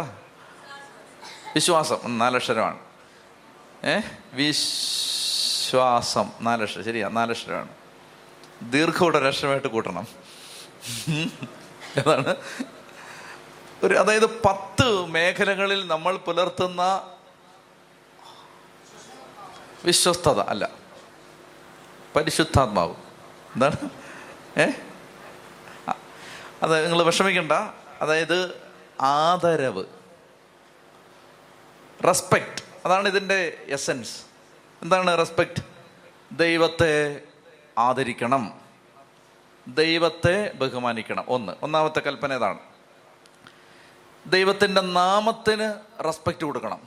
അന്ന് രണ്ടാമത്തേത്. ദൈവത്തിന്റെ നാമത്തെ ആദരിക്കണം. മൂന്ന് കർത്താവിന്റെ ദിവസത്തെ റെസ്പെക്റ്റ് ചെയ്യണം. ആദരിക്കണം. അതാണ്. നാലാമത്തേത് മാതാപിതാക്കളെ റെസ്പെക്റ്റ് ചെയ്യണം. അഞ്ചാമത്തേത് ജീവനെ റെസ്പെക്റ്റ് ചെയ്യണം. ആറാമത്തേത് ഒമ്പതാമത്തേതും ആറാമത്തേതും പത്താമത്തേതും മനുഷ്യന്റെ സമ്പത്തിനെ പ്രോപ്പർട്ടിയെ റെസ്പെക്റ്റ് ചെയ്യണം. അതുപോലെ തന്നെ അവന്റെ സമ്പത്തിനെ അവന്റെ സൽപ്പേരിനെ റെസ്പെക്റ്റ് ചെയ്യണം. അവന്റെ ദാമ്പത്യത്തെ കുടുംബത്തെ റെസ്പെക്റ്റ് ചെയ്യണം. എല്ലാ കാര്യവും ഒരു റെസ്പെക്റ്റാണ് അപ്പൊ ഈ പത്ത് കൽപ്പനകളും മറ്റുള്ളവരോട് നമ്മൾ പുലർത്തേണ്ട ഒരു ആദരവിനെ സൂചിപ്പിക്കുന്ന കൽപ്പനകളാണ്. എല്ലാം നമുക്ക് ആദരവോടെ എല്ലാറ്റിനെയും എല്ലാവരെയും ആദരവോടെ കാണണം എന്നതാണ് പത്ത് കൽപ്പനകളുടെ സാരസത്ത. എല്ലാറ്റിനോടും ആദരവ്. ഇപ്പോൾ ഒരു നിഷേധത്തിന്റെ കാലമാണ്. അല്ലെങ്കിൽ കൂടുതലും നമ്മൾ കണ്ടുവരുന്നത് നിഷേധമാണ്. എല്ലാറ്റിനെയും നിഷേധിക്കുക. എല്ലാറ്റിനെയും ചോദ്യം ചെയ്യുക. പാവനമായതിനെയും പവിത്രമായതിനെയും വിലയില്ലാതെ കാണുക. എന്നാൽ എല്ലാറ്റിനെയും ആദരവോടെ കാണുന്ന ഞാനിങ്ങനെ കേട്ടിട്ടുണ്ട്. ഒരു ടീച്ചർ ക്ലാസ്സിലേക്ക് വന്നിട്ട് കുട്ടികളാണ് ചെറിയ ക്ലാസ്സിലെ കുട്ടികൾ L K G U K G ഒന്ന് രണ്ടൊക്കെ പഠിക്കുന്ന ചെറിയ കുട്ടികൾ അപ്പോൾ ആ ക്ലാസ്സിലേക്കൊക്കെ വന്നിട്ട് ഒരു അധ്യാപകൻ നന്നായിട്ട് ജാപ്പനീസ് ആചാര രീതി അനുസരിച്ച് അവർ ഇങ്ങനെ നിങ്ങൾ ഒന്ന് ഒരാളെ വിഷ് ചെയ്തേ. ആ അവരെങ്ങനെയാണെന്നറിയാം. അവർ നന്നായിട്ട് കുനിയും. നിലം മുട്ട എന്നത് കാലിങ്ങനെ മുട്ടയിൽ മുട്ടത്തക്ക വിധത്തിൽ കുനിയുമെന്നാണ് പറയുന്നത്. അപ്പം നല്ലതുപോലെ ഈ അധ്യാപകൻ നന്നായിട്ട് കുനിഞ്ഞു. കുനിഞ്ഞിട്ട് പിള്ളേരെ എല്ലാം വന്നിച്ചു. അപ്പോൾ ഒരു ചെറുക്കൻ ചോദിച്ചു സാറേ എന്തിനാ ഇത്രയും കുനിയുന്നതെന്ന് ചോദിച്ചു. അപ്പം അദ്ദേഹം പറഞ്ഞു ദൈവമേ ആരൊക്കെ ആയി തീരാനുള്ള ജീവിതങ്ങളാണ് ഈ മുമ്പ് ഇരിക്കുന്നതെന്ന് അറിയാൻ പറ്റുമോ? അറിയാൻ പറ്റില്ല. ഇവരൊക്കെ ആരായി തീരാനുള്ളതാണ് സ്നാപയോഹന്നാന്റെ ജനന വാർത്ത അറിഞ്ഞ് നാട്ടുകാർ മുഴുവൻ പറഞ്ഞ എന്താണ്? ഈ ശിശു ആരായിത്തീരും? അപ്പോ ഇത് ആരായിത്തീരും ആരായിത്തീരാൻ സാധ്യതയുള്ള ഒരു വലിയ ആളായി തീരാൻ സാധ്യതയുള്ള ആളാണ് ഈ കുഞ്ഞുങ്ങളെല്ലാം. അപ്പോ എല്ലാവരെയും എല്ലാറ്റിനെയും എന്തുമാത്രം ബഹുമാനത്തോടെ കാണണം. ഞാൻ ഒരു ദിവസം പിന്നെ പള്ളിയിലോട്ട് രാവിലെ പള്ളിയിൽ പോകുമ്പോഴാണ് ഒരു ചെറുപ്പക്കാരൻ വളരെ വിചിത്രമായ രീതിയിൽ മുടിയൊക്കെ വെച്ച് കണ്ടാൽ തന്നെ ചിരി വരും. അപ്പോൾ അങ്ങനെ ഒരു വളരെ വിചിത്രമായ അപ്പം ഇങ്ങനെ നേരിട്ട് ഞാൻ കാണുകയാണ്. അപ്പം ഞാൻ ഒരു കമന്റ് പറഞ്ഞു വണ്ടിയിലിരുന്ന്. ഒരു കമന്റ് പറഞ്ഞു. തെറിയൊന്നുമല്ല. ഒരു നിർദോഷമായ കമന്റ് അപ്പം അത് കേട്ടിട്ട് എന്റെ കൂടെയുള്ള എല്ലാവരും ചിരിച്ചു. ചിരിച്ചിട്ട് അപ്പം ഞങ്ങൾ ഒരാൾ കടന്നു വരുന്നു. എല്ലാവരും കൂടെ ചിരിച്ചിട്ട് അവനെ നോക്കുന്നു. അപ്പോൾ വെച്ചോ? ഒരാൾ ഇങ്ങനെ വരുന്നു. എല്ലാവരും കൂടെ ചിരിച്ചിട്ട് അയാൾ നോക്കുന്നു. അപ്പോൾ അവൻ എന്തോ പിടികിട്ടി. അപ്പോൾ അവനെക്കുറിച്ച് എന്തോ പറഞ്ഞാന്ന് അവന് മനസ്സിലായിട്ടുണ്ടാവും. വണ്ടി വേഗം പാസ് ചെയ്ത് പോവുകയും ചെയ്തു. പള്ളിയിൽ ചെന്നിട്ട് സുവിശേഷം വായിക്കാനായിട്ട് തിരിഞ്ഞപ്പോൾ സുവിശേഷ ഭാഗം എന്തെന്നറിയാമോ ഈ ചെറിയവരിൽ ആരെയും നിന്ദിക്കാതിരിക്കാൻ സൂക്ഷിച്ചു കൊണ്ടുപോയി. തരിപ്പണായിപ്പോയി. അതായത് കണ്ടോ? ആരെയും ചെറുതായിട്ട് കാണരുത്. കർത്താവ് അന്ന് അത് കറക്റ്റ് അന്ന് തന്നെ വന്ന് എങ്ങനെയാന്ന് എനിക്ക് ഇപ്പോഴും പിടിയിട്ടിട്ടില്ല ഈ ചെറിയവർ ഞാൻ പെട്ടെന്ന് ഓർത്തത് ആ മുടിയനെയാണ്. അവൻ ദൈവമേ അവനെ നിന്ദിച്ചിട്ട് വന്നുകൊണ്ടായിരിക്കും ഇന്ന് കറക്റ്റ് ഇത് വന്നിരിക്കുന്നു ഈ ചെറിയവരിൽ ആരെയും നിന്ദിക്കാതിരിക്കാൻ സൂക്ഷിച്ചുകൊള്ളുവിൻ അപ്പോൾ ബഹുമാനം ബഹുമാനമാണ് പത്ത് കൽപ്പനയുടെ സാരസത്ത. എല്ലാവരെയും ബഹുമാനിക്കുക. എല്ലാവരോടും ബഹുമാനം തോന്നുക ചിലപ്പോൾ വലിയ കാറിലൊക്കെ വരുന്നവരോട് ബഹുമാനം തോന്നാം. പറമ്പിൽ നിന്നും പാടത്തു നിന്നും കയറി വരുന്നവരെയും ബഹുമാനിക്കുക. എല്ലാവരെയും ബഹുമാനിക്കുക. അപ്പൊ അത് ഒരല്പം പരിശ്രമിച്ചാൽ മാത്രം രൂപപ്പെടുത്താൻ പറ്റുന്ന ഒരു സ്വഭാവമാണത്. എല്ലാവരോടും ബഹുമാനം എല്ലാവരോടും സ്നേഹം. വലിയ വ്യത്യാസമില്ലാതെ എല്ലാവരോടും ഒരേ പരിഗണന. അത് നമ്മൾ അല്പം ശ്രദ്ധിച്ചാൽ വളർത്തിയെടുക്കാവുന്ന ഒരു സ്വഭാവമാണ്. ചെത്തി പറഞ്ഞേ ഹാലേ ലുയാ ഹാലേ ലുയാ അപ്പോൾ പത്ത് കൽപ്പനകളെ സംബന്ധിച്ച് അത്രയും മതിയാവും. പത്ത് കൽപ്പനകൾ എല്ലാവരെയും ആദരവോടെ കാണാൻ ഉദരത്തിലെ കുഞ്ഞിനെ ആദരവോടെ കാണാൻ അതുപോലെ കുടുംബങ്ങളെ ആദരവോടെ കാണാൻ മാതാപിതാക്കളെ ദൈവത്തിന്റെ നാമത്തെ ദൈവിക കാര്യങ്ങളെ എല്ലാറ്റിനെയും ആദരവോടെ കാണാൻ പ്രേരിപ്പിക്കുന്നതാണ് പത്ത് കൽപ്പനകൾ. ഇനി അത് ആദ്യത്തെ ഈ പത്ത് കൽപ്പനയിലെ ആദ്യത്തെ നാല് കൽപ്പനകൾ ദൈവത്തോട് ബന്ധപ്പെട്ടത്. ഏതൊക്കെയാണ്? നിന്റെ ദൈവമായ കർത്താവ് ഞാനാകുന്നു ഞാനല്ലാതെ മറ്റൊരു ദൈവം നിനക്കുണ്ടാകരുത് കർത്താവിന്റെ നാമം വർദ്ധ ഉപയോഗിക്കരുത്. കർത്താവിന്റെ നാമം പരിശുദ്ധമായി ആചരിക്കണം. ആദ്യത്തെ മൂന്ന് കൽപ്പനകൾ. ആദ്യത്തെ മൂന്ന് കൽപ്പനകൾ ദൈവവുമായി ബന്ധപ്പെട്ടത്. അടുത്ത ഏഴ് കൽപ്പനകൾ മനുഷ്യരുമായി ബന്ധപ്പെട്ടത്. മാതാപിതാക്കളെ ബഹുമാനിക്കണം കൊല്ലരുത് മുഷ്ടിക്കരുത് വ്യഭിചാരം ചെയ്യരുത് അങ്ങനെയുള്ള ആ കാര്യങ്ങളല്ല. അപ്പോൾ ഈ കൽപ്പനകൾ. ഈ കൽപ്പനകളെല്ലാം കർത്താവ് ചുരുക്കി. എങ്ങനെയാണ്? രണ്ടായിട്ട് ചുരുക്കി. അതെങ്ങനെയാണ്? എന്റെ ദൈവമായ കർത്താവിനെ പൂർണ ഹൃദയത്തോടും പൂർണാത്മാവോടും പൂർണ മനസ്സോടും സർവശക്തിയോടും കൂടെ സ്നേഹിക്കണം. നിന്നെപ്പോലെ നിന്റെ അയൽക്കാരനെയും സ്നേഹിക്കണം. അപ്പോൾ ഈ പത്ത് ഞാൻ അത് വന്നതുകൊണ്ട് അത് പറയാതെ പരാമർശിക്കാതെ വിടാൻ പാടില്ലല്ലോ എന്നോർത്ത് അത് പരാമർശിച്ചു. അങ്ങനെ അഞ്ചാമത്തെ അധ്യായം. ഈ അഞ്ചാമത്തെ അധ്യായത്തിൽ ഒരു മനോഹരമായ വാക്യമുണ്ട്. അതോടെ വായിച്ചിട്ട് നമ്മൾ ആറാമത്തെ അധ്യായത്തിലേക്ക് പ്രവേശിക്കാം. അതിങ്ങനെയാണ് ദൈവം ഈ കൽപ്പനയെല്ലാം അരുളി ചെയ്തപ്പോൾ ജനം പറഞ്ഞു ഞങ്ങളിതെല്ലാം അനുസരിക്കാൻ കർത്താവേ. ഞങ്ങളെല്ലാം അനുസരിച്ചോളാവേ എന്ന് പറഞ്ഞു. അപ്പൊ ഇതെല്ലാം കേട്ടിട്ട് മനസ്സ് നിറഞ്ഞ് ദൈവം പറയുന്ന ഒരു വചനമുണ്ട്. ആ വചനം എങ്ങനെയാണ്? അഞ്ചാമത്തെ അധ്യായം ഇരുപത്തി ഒമ്പതാം വാക്യം. നിയമാവർത്തനം അഞ്ച് ഇരുപത്തി ഒൻപത് ഉണ്ടെങ്കിൽ വായിച്ചു. എന്നും എന്നെ ഭയപ്പെടാനും എന്റെ കൽപ്പനകൾ പാലിക്കുന്നത് വഴി അവർക്കും അവരുടെ സന്തതികൾക്കും എന്നേക്കും നന്മയുണ്ടാകാനുമായി ഇതുപോലെ സന്നദ്ധതയുള്ള ഒരു മനസ്സ് അവർക്ക് എന്നും ഉണ്ടായിരുന്നെങ്കിൽ ദൈവം പറയുകയാണ് അയ്യോ ഇതുപോലെ പാവങ്ങളെല്ലാം എല്ലാം അനുസരിച്ചോളാന്ന് പറഞ്ഞ് എല്ലാം അനുസരിച്ച് അവർക്കെല്ലാം നന്മയുണ്ടാവത്തക്ക വിധം അവർക്ക് എന്നെ അനുസരിക്കാൻ പറ്റുന്ന ഒരു മനസ്സ് എന്നും ഉണ്ടായിരുന്നെങ്കിൽ പാവം ദൈവം രണ്ടാഴ്ച കഴിയുമ്പോൾ നമ്മളെല്ലാം തെറ്റിച്ചു തുടങ്ങും. അപ്പോൾ ദൈവത്തിന്റെ ഒരു ആഗ്രഹമാണ് ഈ കൽപ്പനയെല്ലാം നമ്മൾ പാലിച്ചിരുന്നെങ്കിൽ. ദൈവത്തിന്റെ ഒരു ആഗ്രഹമാണ് അപ്പോൾ ഓരോ നിയമവും പാലിക്കാൻ നമ്മൾ ആവും വിധം ദൈവകൃപയിൽ ആശ്രയിച്ച് പരിശ്രമിക്കുമ്പോൾ കർത്താവിന്റെ ഈ ആഗ്രഹമാണ് നമ്മൾ പൂർത്തിയാക്കുന്നത്. ആറാമത്തെ അധ്യായം വളരെ പ്രധാനപ്പെട്ട അധ്യായമാണ് ആറും ഏഴും എട്ടും ഒക്കെ നമ്മൾ അതുകൊണ്ട് അത് വായിച്ചു പോവുകയാണ്. ആറാമത്തെ അധ്യായം ഈശോ ഇതിനകത്ത് നിന്ന് എടുത്ത് കോട്ട് ചെയ്തിട്ടുണ്ട്. എട്ടാമത്തെ അധ്യായത്തിൽ നിന്ന് കോട്ട് ചെയ്തിട്ടുണ്ട്.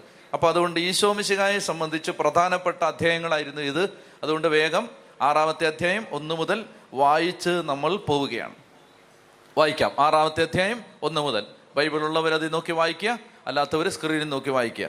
നിങ്ങൾ അവകാശമാക്കാൻ പോകുന്ന ദേശത്ത് അനുഷ്ഠിക്കേണ്ടതിന് നിങ്ങളെ പഠിപ്പിക്കാൻ. നിങ്ങളുടെ ദൈവമായ കർത്താവ് എന്നോട് ആജ്ഞാപിച്ച കൽപ്പനകളും ചട്ടങ്ങളും നിയമങ്ങളും ഇവയാണ്. നിങ്ങളും നിങ്ങളുടെ മക്കളും മക്കളുടെ മക്കളും ഞാനിന്ന് നൽകുന്ന ദൈവമായ കർത്താവിന്റെ ചട്ടങ്ങളും പ്രമാണങ്ങളും അനുസരിച്ച് ജീവിതകാലം മുഴുവൻ അവിടുത്തെ ഭയപ്പെടുന്നതിനും നിങ്ങൾക്ക് ദീർഘായുസ് ഉണ്ടാകുന്നതിനും വേണ്ടിയാണിവ. ആകയാൽ ഇസ്രായേലെ കേൾക്കുക. നിങ്ങൾക്ക് നന്മയുണ്ടാകാനും നിങ്ങളുടെ പിതാക്കന്മാരുടെ ദൈവമായ കർത്താവ് വാഗ്ദാനം ചെയ്തതുപോലെ തേനും പാൽ ഒഴുകുന്ന നാട്ടിൽ നിങ്ങൾ ധാരാളമായി വർദ്ധിക്കാനും വേണ്ടി ഇവ അനുഷ്ഠിക്കാൻ ശ്രദ്ധിക്കുവിൻ. അടുത്തത് ഈ നിയമാവർത്തന പുസ്തകത്തിലെ എന്ന് മാത്രമല്ല യഹൂദന്റെ ജീവചരിത്രത്തിലെ എന്ന് മാത്രമല്ല ക്രിസ്ത്യാനിയുടെ ജീവചരിത്രത്തിലെ ഏറ്റവും പ്രധാനപ്പെട്ട വചനങ്ങളിൽ ഒന്നാണ് നിയമാവർത്തനം ആറാം അധ്യായം നാലാമത്തെ വാക്യം. അത് ഉച്ചത്തിൽ നിങ്ങൾക്ക് എത്ര സ്വരമുണ്ടോ അത്രയും ഉച്ചത്തിൽ വായിച്ചോളുക ഇസ്രായേലെ കേൾക്കുക. നമ്മുടെ ദൈവമായ കർത്താവ് ഒരേ ഒരു കർത്താവാണ്. നിങ്ങളുടെ ദൈവമായ കർത്താവിനെ പൂർണ ഹൃദയത്തോടും പൂർണാത്മാവോടും പൂർണ ശക്തിയോടും കൂടെ സ്നേഹിക്കണം. ഒന്നുകൂടെ വായിച്ചേ. ഇസ്രായേലെ കേൾക്കുക. നമ്മുടെ ദൈവമായ കർത്താവ് ഒരേ ഒരു കർത്താവാണ്.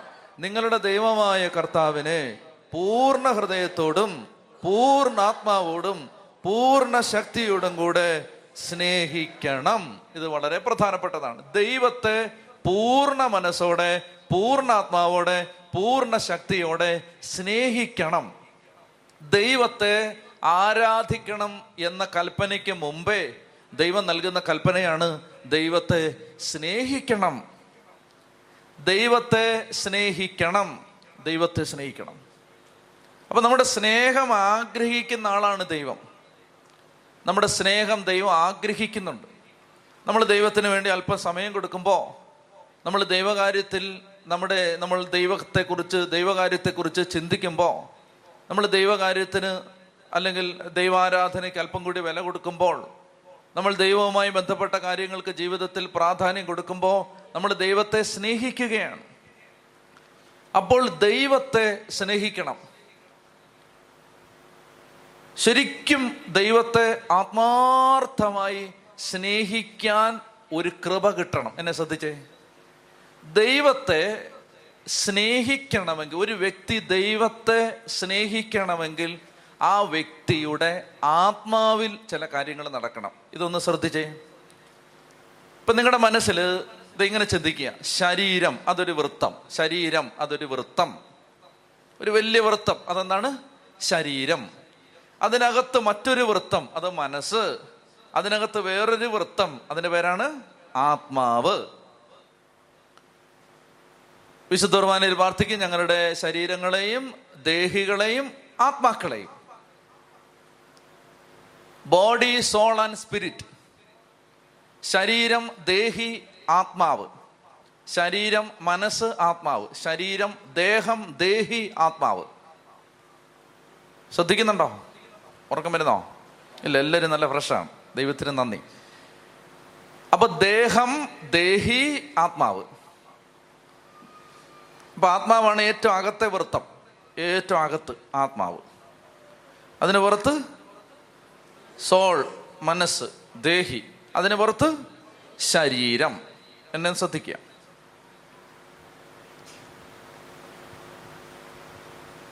പൗലോസ് ലീഗ നമ്മൾ കോരന്തോസ് ലേഖനത്തിലേക്ക് വരുമ്പോൾ പൗലോസ് ലീഗ മൂന്ന് തരം മനുഷ്യരെ കുറിച്ച് പറയുന്നുണ്ട്. ഒന്ന് ജഡിക മനുഷ്യൻ. രണ്ട് ലൗകിക മനുഷ്യൻ. മൂന്ന് ആത്മീയ മനുഷ്യൻ. ഒന്ന് പറഞ്ഞേ. ജഡിക മനുഷ്യൻ ലൗകിക മനുഷ്യൻ ആത്മീയ മനുഷ്യൻ. ഒന്നുകൂടെ പറഞ്ഞേ. ജഡിക മനുഷ്യൻ ലൗകിക മനുഷ്യൻ ആത്മീയ മനുഷ്യൻ. ശ്രദ്ധിക്കുക.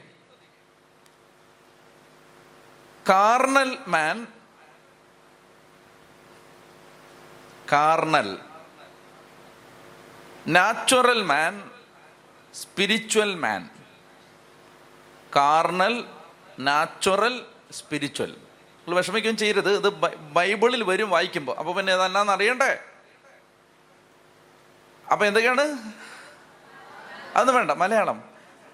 ജഡിക മനുഷ്യൻ ലൗകിക മനുഷ്യൻ ആത്മീയ മനുഷ്യൻ. എന്താണ് ജഡിക മനുഷ്യൻ? ജഡിക മനുഷ്യൻ എന്ന് പറഞ്ഞാൽ വിശന്നു. അപ്പൊ തന്നെ കഴിക്കണം. എവിടെടാ കഞ്ഞി? കഞ്ഞി എവിടെടാ? അപ്പൊ പറയാണ് കഞ്ഞി മൂന്ന് മണിക്ക്. നിന്റെ മൂന്ന് മണി കഞ്ഞി ഇടറാ എന്ന് പറഞ്ഞിട്ട് ശുശ്രൂഷകന്റെ കഴുത്തിന് പിടിച്ച് തള്ളിയിട്ട് കഞ്ഞി പാത്രത്തിൽ നിന്ന് കഞ്ഞി എടുത്ത് കുടിച്ചാൽ അതാരാണ്? ജഡിക മനുഷ്യൻ. കാരണം എന്താണ്? ഈ ജഡം പറയുന്നതാണ് പ്രധാനം. അവിടെ നിയമമൊന്നും ബാധകമല്ല. അപ്പോൾ വെള്ളം കുടിക്കുന്നു. വെള്ളം. എവിടെ വെള്ളം? വെള്ളം ഇടില്ല ഇവിടെ. ഇത് അപ്പോൾ അപ്പുറത്തെ ചേച്ചി പറയണ ഇത് എന്റെ വെള്ളമാണ്. ഇവിടെ തടി വെള്ളം. എന്ന് പറഞ്ഞിട്ട് കുടിച്ചാൽ അതെന്താണ്? ജഡിക മനുഷ്യൻ. ജഡം പറയുന്നത് ശരീരമാണ് പ്രമാണം. ശരീരമാണ് പ്രമാണം. അപ്പൊ ഇവിടെ ഇരിക്കുന്ന സമയത്ത് ശരീരം പറയാണ് പുറത്തു പോയി നിൽക്കാം. ആത്മാവ് പറയുന്നുണ്ട് മൂന്ന് മണിക്ക് ഇത് തീരൂ. അപ്പൊ ശരീരം പറയാണ് ഇല്ലില്ല പുറത്തു പോകണം. അപ്പോ ശരീരം പറയുന്ന അനുസരിച്ച് പെരുമാറുന്ന ആൾ ആരാണ് അത്? ജട്ടിക മനുഷ്യൻ. വ്യക്ത വ്യക്തമായോ? ലൗകിക മനുഷ്യൻ. ലൗകിക മനുഷ്യൻ എന്ന് പറഞ്ഞാൽ വളരെ എളുപ്പമാണ്. ഇപ്പോ ചാനലിൽ ഇരുന്നിട്ടൊരു ചേട്ടൻ ചോദിക്കുകയാണ് അയ്യോ വേണ്ട. വേണ്ട. അപ്പോൾ അതായത് ലൗകിക മനുഷ്യൻ ലൗകിക മനുഷ്യൻ പറയാണ് നിങ്ങൾ കല്യാണം കഴിക്കാത്തത് പ്രകൃതി വിരുദ്ധമല്ലേ? ഈ അച്ഛന്മാരിങ്ങനെ കല്യാണം കഴിക്കാത്തത് പ്രകൃതി വിരുദ്ധമല്ലേ? അതായത് മനുഷ്യരായ കല്യാണം കഴിക്കണം. അപ്പോൾ കല്യാണം കഴിക്കാതെ നടക്കുന്നത് പ്രകൃതി വിരുദ്ധമല്ലേ? എന്നൊരാൾ ചോദിച്ചാൽ അയാൾ ജഡിക മനുഷ്യനൊന്നും അല്ല ആരാണത്? ലൗകിക മനുഷ്യനെന്ന് പറഞ്ഞാൽ ലോകത്തിന്റെ സ്റ്റാൻഡേർഡ് അനുസരിച്ച് ചിന്തിക്കുന്ന ആൾ അതാണ് ലൗകിക മനുഷ്യൻ. ക്ലിയർ ആണോ? ലോകത്തിന്റെ സ്റ്റാൻഡേർഡ് അനുസരിച്ച് ചിന്തിക്കുകയാണ് അപ്പൊ ലോകത്തിന്റെ സ്റ്റാൻഡേർഡ് അനുസരിച്ചാണ് എല്ലാം ചിന്തിക്കുന്നത്. അപ്പൊ അന്നേരം ലോകത്തിന്റെ സ്റ്റാൻഡേർഡ് അനുസരിച്ച് ചിന്തിക്കുമ്പോൾ പല കാര്യങ്ങളും ആത്മീയ മനുഷ്യർ ചെയ്യുന്ന കാര്യങ്ങൾ തെറ്റാന്ന് ലോക മനുഷ്യന് തോന്നാം. ഞാൻ ഉദാഹരണം പറയുന്നില്ല. അതെല്ലാം ഞാൻ നിർത്തി. എല്ലാം ഞാൻ നല്ലവനാവാൻ തീരുമാനിച്ചു. അപ്പൊ അതായത് ലോക മനുഷ്യന്റെ സ്റ്റാൻഡേർഡ് അനുസരിച്ച് അല്ല ലോകത്തിന്റെ സ്റ്റാൻഡേർഡ് അനുസരിച്ച് പെരുമാറുന്ന ആളാണ് ലൗകിക മനുഷ്യൻ. പോലീസ്ലിക നിങ്ങൾക്ക് ഈ വാക്കുകളൊക്കെ കാണാം. ഒന്ന് കോരുന്തോസുകാർക്ക് എഴുതിയ ഒന്നാം ലേഖനത്തിൽ ഇതെല്ലാം ഉണ്ട്. ജഡിക മനുഷ്യനുണ്ട് ലൗകിക മനുഷ്യനുണ്ട് ആത്മീയ മനുഷ്യനുണ്ട്. അപ്പൊ ജഡിക മനുഷ്യനെ സംബന്ധിച്ച് ദൈവം ഒന്നും വിഷയമല്ല. ജഡിക മനുഷ്യനെ സംബന്ധിച്ച് ജഡിക മനുഷ്യൻ പറയും വികാരം അത് കുറെ ന്യൂറോണുകളുടെ പ്രവർത്തനമാണ്. ജഡിക മനുഷ്യൻ അങ്ങനെ ചിന്തിക്കും. ന്യൂറോണുകളുടെ പ്രവർത്തനമാണത്. വികാരം. ഇനി ദൈവത്തെക്കുറിച്ചുള്ള ചിന്ത അതൊക്കെ നിങ്ങളുടെ സമൂഹം രൂപപ്പെടുത്തി എടുത്ത കുറച്ച് ചിന്തകൾ. അങ്ങനെ ജഡിക മനുഷ്യൻ ചിന്തിക്കും. ലൗകിക മനുഷ്യനെ സംബന്ധിച്ചിടത്തോളം ലൗകിക മനുഷ്യൻ ലോകത്തിന്റെ സ്റ്റാൻഡേർഡ് അനുസരിച്ച് ചിന്തിക്കൂ. ലോകത്തിന്റെ സ്റ്റാൻഡേർഡ് അനുസരിച്ച് ചിന്തിക്കുന്നത് കൊണ്ട് ആ ലൗകിക ഇപ്പൊ ദൈവത്തെ സ്നേഹിക്കണം. അത് ലൗകിക മനുഷ്യന് മനസ്സിലാവത്തില്ല. ആ ദൈവത്തെ എന്തിനാണ് സ്നേഹിക്കുന്നത്? ഇപ്പൊ ഉദാഹരണത്തിന് ലൗകിക മനുഷ്യൻ ചിന്തിക്കും ഇത്രയും വെള്ളം ഒഴുകി പ്രളയം നടന്ന് പത്ത് നൂറ്റി ഇരുപത് പേര് മരിച്ചിട്ട് ഈ ദൈവം എന്നാ എടുക്കായിരുന്നു അത് ലൗകിക മനുഷ്യന്റെ ചിന്തയാണ് എന്ന് പറഞ്ഞാൽ അത് സാധാരണ ഒരു ലോകപ്രകാരം ജീവിക്കുന്ന ഏതൊരാളും അങ്ങനെ ചിന്തിക്കൂ. ഇപ്പൊ നമ്മൾ തന്നെ ചിന്തിക്കില്ലേ ദൈവമേ ഒരു പ്രയാസം വരുമ്പോ സാധാരണ മനുഷ്യർ പറയുന്ന ഒരു ഡയലോഗ് എന്താണ്? ദൈവമേ എന്നാൽ എനിക്കിങ്ങനെ വന്നല്ലോ. ഈ ഞാൻ ആരാണ്? ഈ ഞാൻ എല്ലാ ആഴ്ചയും പള്ളിയിൽ പോകുന്ന ഞാൻ ബൈബിൾ വായിക്കുന്ന ജപമാല ചൊല്ലുന്ന ഉപവസിക്കുന്ന പിന്നെ സ്തുതിക്കുന്ന ഈ എനിക്കിങ്ങനെ ഒന്നല്ലോ എന്നുള്ളതാണ് ആരുടെ ചിന്ത? ലൗകിക മനുഷ്യന്റെ അതായത് ഈ ഞാൻ അപ്പൊ ഇങ്ങനല്ലേ പറയുന്നത്? പല ഒരുപാട് എനിക്ക് തോന്നുന്നു ജീവിതത്തിൽ ഏറ്റവും കൂടുതൽ അങ്ങോട്ടുള്ള ചോദ്യം അതാണ് അച്ഛാ ഇത്രയും പ്രാർത്ഥിച്ചിട്ട് ഇങ്ങനെ വന്നല്ലോ അച്ഛാ. അപ്പൊ ലൗകിക മനുഷ്യർക്ക് അങ്ങനെ ചിന്തിക്കാൻ പറ്റൂ? ലൗകിക മനുഷ്യർ അങ്ങനെ ചിന്തിക്കൂ? അങ്ങനെ ചിന്തിക്കാൻ പറ്റൂ? അവരെ കുറ്റം പറഞ്ഞിട്ട് കാര്യമില്ല. ലൗകിക മനുഷ്യർ അങ്ങനെ ചിന്തിക്കൂ. ഇപ്പോ ആ.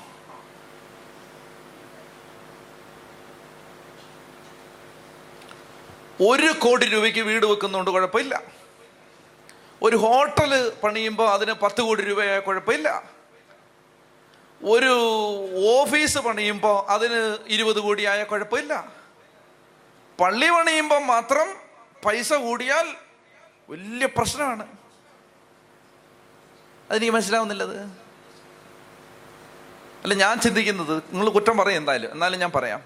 ഞാൻ ചിന്തിക്കുന്നത് എങ്ങനെയാന്ന് വെച്ചാൽ അതായത് ഈ പള്ളി പണിയുമ്പോൾ ഈ പള്ളി പണിയുന്ന ഇവിടുന്ന് ആരുടെ കാശ് കൊണ്ടാ? പറ. നിങ്ങൾ പറ നിങ്ങൾ അൽമാര് പറ. ഈ അച്ഛന്റെ പൈസ കൊണ്ട് വല്ലതാണോ? ഓ. ഈ പള്ളി പണിയുന്നത് ആ പള്ളിയിലെ പാവപ്പെട്ടവരും പണക്കാരും ഒക്കെയായ സാധാരണ വിശ്വാസിയുടെ കാശ് കൊണ്ടാണ് ഈ പള്ളി പണിയുന്നത്. ആണോ? പത്ത് പെൺപിള്ളേരെ കെട്ടിക്കാൻ ചോദിച്ചാൽ ഈ സാധാരണ വിശ്വാസി ഇത് തരുവോ? പറ. പറ. തരില്ല. പ്രളയത്തിന് കൊടുക്കാന്ന് പറഞ്ഞു പറഞ്ഞാൽ തരുമോ ഇതാരേലും. അവർ നേരിട്ട് കൊടുക്കുമായിരിക്കും. അപ്പൊ ഈ വിശ്വാസം ഇത് തരുന്നത് എന്റെ കർത്താവിന് ഒരാലയം പണിയട്ടെ എന്ന നല്ല ഉദ്ദേശത്തോട് തന്നെയാണ്. സോളമൻ ഒരു ദേവാലയം പണിതപ്പോൾ അത് ആ ആ അന്നത്തെ ലോകത്തെ ഏറ്റവും വലിയ ഏറ്റവും ആഡംബരപൂർണമായ ഒരു സ്ട്രക്ചർ ഞാൻ പറയുന്നത് മുക്കിന് മുക്കിന് മുക്കിന് അഞ്ച് പേരുള്ളിടത്തും അമ്പതിനായിരം സ്ക്വയർ ഫീറ്റിന്റെ പള്ളി പണിയണമെന്നൊന്നല്ല. എനിക്ക് എനിക്ക് തോന്നുന്ന എന്റെ ഒരു ചിന്തയും പറയാണ് മനുഷ്യന് അവന്റെ ചിന്ത പറഞ്ഞുകൂടെ? അതിന് ടാക്സ് അടയ്ക്കണോ? വേണ്ട അതിന് ടാക്സ് അടയ്ക്കണ്ട. നമുക്ക് നമ്മുടെ ചിന്ത പറയുന്നതിന് ടാക്സ് കൊടുക്കുക വേണ്ട. അതായത് ഞാൻ ചിന്തിക്കുന്നത് ഇങ്ങനെയാണ്. അതായത് നമ്മൾ ഈ കർത്താവുമായി ബന്ധപ്പെട്ട കാര്യം വരുമ്പോഴേ ഉള്ളൂ ഈ കണക്ക്. എന്നിട്ട് ഈ പറയുന്നവരെല്ലാം താമസിക്കുന്നത് ഒരു സാധാരണ വീട്ടിലാണെങ്കിൽ ആ വിമർശനത്തെ നമ്മൾ സ്വീകരിക്കണം. ഭയങ്കര വീടുകളിൽ കിടന്നിട്ടും അവർ ഭയങ്കര സംവിധാനങ്ങളിൽ ജീവിച്ചിട്ടും ഒരു പള്ളി പണിയുമ്പോൾ അയ്യായിരം രൂപ കൂടിയാൽ പ്രശ്നമാണ്. പോട്ടെ നമ്മൾ എന്തിനാ ആവശ്യമില്ലാത്തൊക്കെ പറയും ഒരു കാര്യം പറയുന്നത് ഈ ലൗകിക മനുഷ്യൻ ഇതൊന്നും പിടിയിട്ടില്ല. എന്നാൽ എന്റെ അടുത്തൊരു മനുഷ്യൻ പറഞ്ഞു അച്ഛാ ഒരു പള്ളിമണി നടക്കുന്ന സമയത്ത് കർത്താവ് എന്റെ അടുത്ത് പറഞ്ഞു എന്റെ ആലയമാണ് പണിയുന്നത് നല്ലപോലെ കൊടുക്ക് നല്ലപോലെ കൊടുക്ക് എന്റെ ആലയമാണ് പണിയുന്നത്.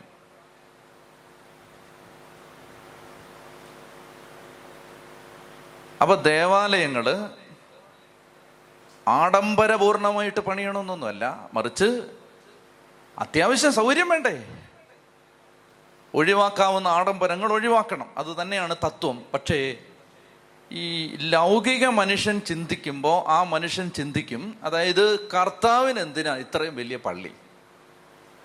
കർത്താവിന് വേണ്ട പള്ളി. പക്ഷേ നിങ്ങളിങ്ങനെ മനസ്സിലാക്കണം. ഞങ്ങളുടെ ഒരു പിതാവ് ഇങ്ങനെ പറയുമായിരുന്നു. ഞങ്ങളുടെ ഒരു പിതാവ് ഇങ്ങനെ പറയുമായിരുന്നു. എങ്ങനെന്നറിയാമോ ഞങ്ങളുടെയൊക്കെ സഭയിലെ വളരെ വീടില്ലാത്ത നിവൃത്തിയില്ലാത്ത പാവപ്പെട്ട മനുഷ്യര് ജീവിതത്തിലാകെ കാണുന്ന അവന്റേതെന്ന് പറഞ്ഞ അഭിമാനം കൊള്ളാൻ പറ്റുന്ന ഏക സ്ട്രക്ചർ അവന്റെ പള്ളിയാണ്. അത് വൃത്തിയായിട്ട് പണിയണം. മനസ്സിലായോ? അതായത് അവന് നല്ല വീടൊന്നുമില്ല. അവന് വീടുണ്ടാക്കാൻ രണ്ടായിരം പേർക്ക് ഞങ്ങളുടെ സഭയിൽ തിരുമേനി വീടിന്റെ സഹായം കൊടുത്തോണ്ടിരിക്കുകയാണ് രണ്ടായിരം കുടുംബങ്ങൾക്ക്. അപ്പൊ ഇത് വെച്ചു കൊടുത്തോണ്ടാണ് ഈ പിതാവല്ല ഇതിന് മുമ്പുള്ള പിതാവാണ്. പറഞ്ഞ് ഞാൻ കേട്ടിട്ടുണ്ട്. അതായത് ഈ സഭയിലെ പാവപ്പെട്ട മക്കൾ ഒരുമിച്ച് വരുമ്പോൾ അവന്റെ അവന്റെ എന്റെ വീട് കണ്ടോ എന്ന് പറഞ്ഞ് അവനൊരു ഗമ കാണിക്കാനില്ല. അവന്റെ വീടിൽ ചെറുതാ. അപ്പൊ അങ്ങനെയുള്ള എല്ലാവർക്കും ആഡംബരപൂർണമായ വീട് പണിഞ്ഞു കൊടുക്കുന്നത് പ്രാക്ടിക്കലും അല്ല. അപ്പോൾ ഒരു നൂറ് പാവപ്പെട്ട കുടുംബത്തിന് എന്റേതെന്ന് പറഞ്ഞ് തലയുയർത്ത് നിൽക്കാൻ അച്ഛാ കൊള്ളാവുന്നൊരു പള്ളി പണി അതിനകത്തൊരു ലോജിക് ഉണ്ടെന്നാണ് എന്റെ വിചാരം. ഉണ്ടോ? ലൗകിക മനുഷ്യന് ഇത് മനസ്സിലാവില്ല.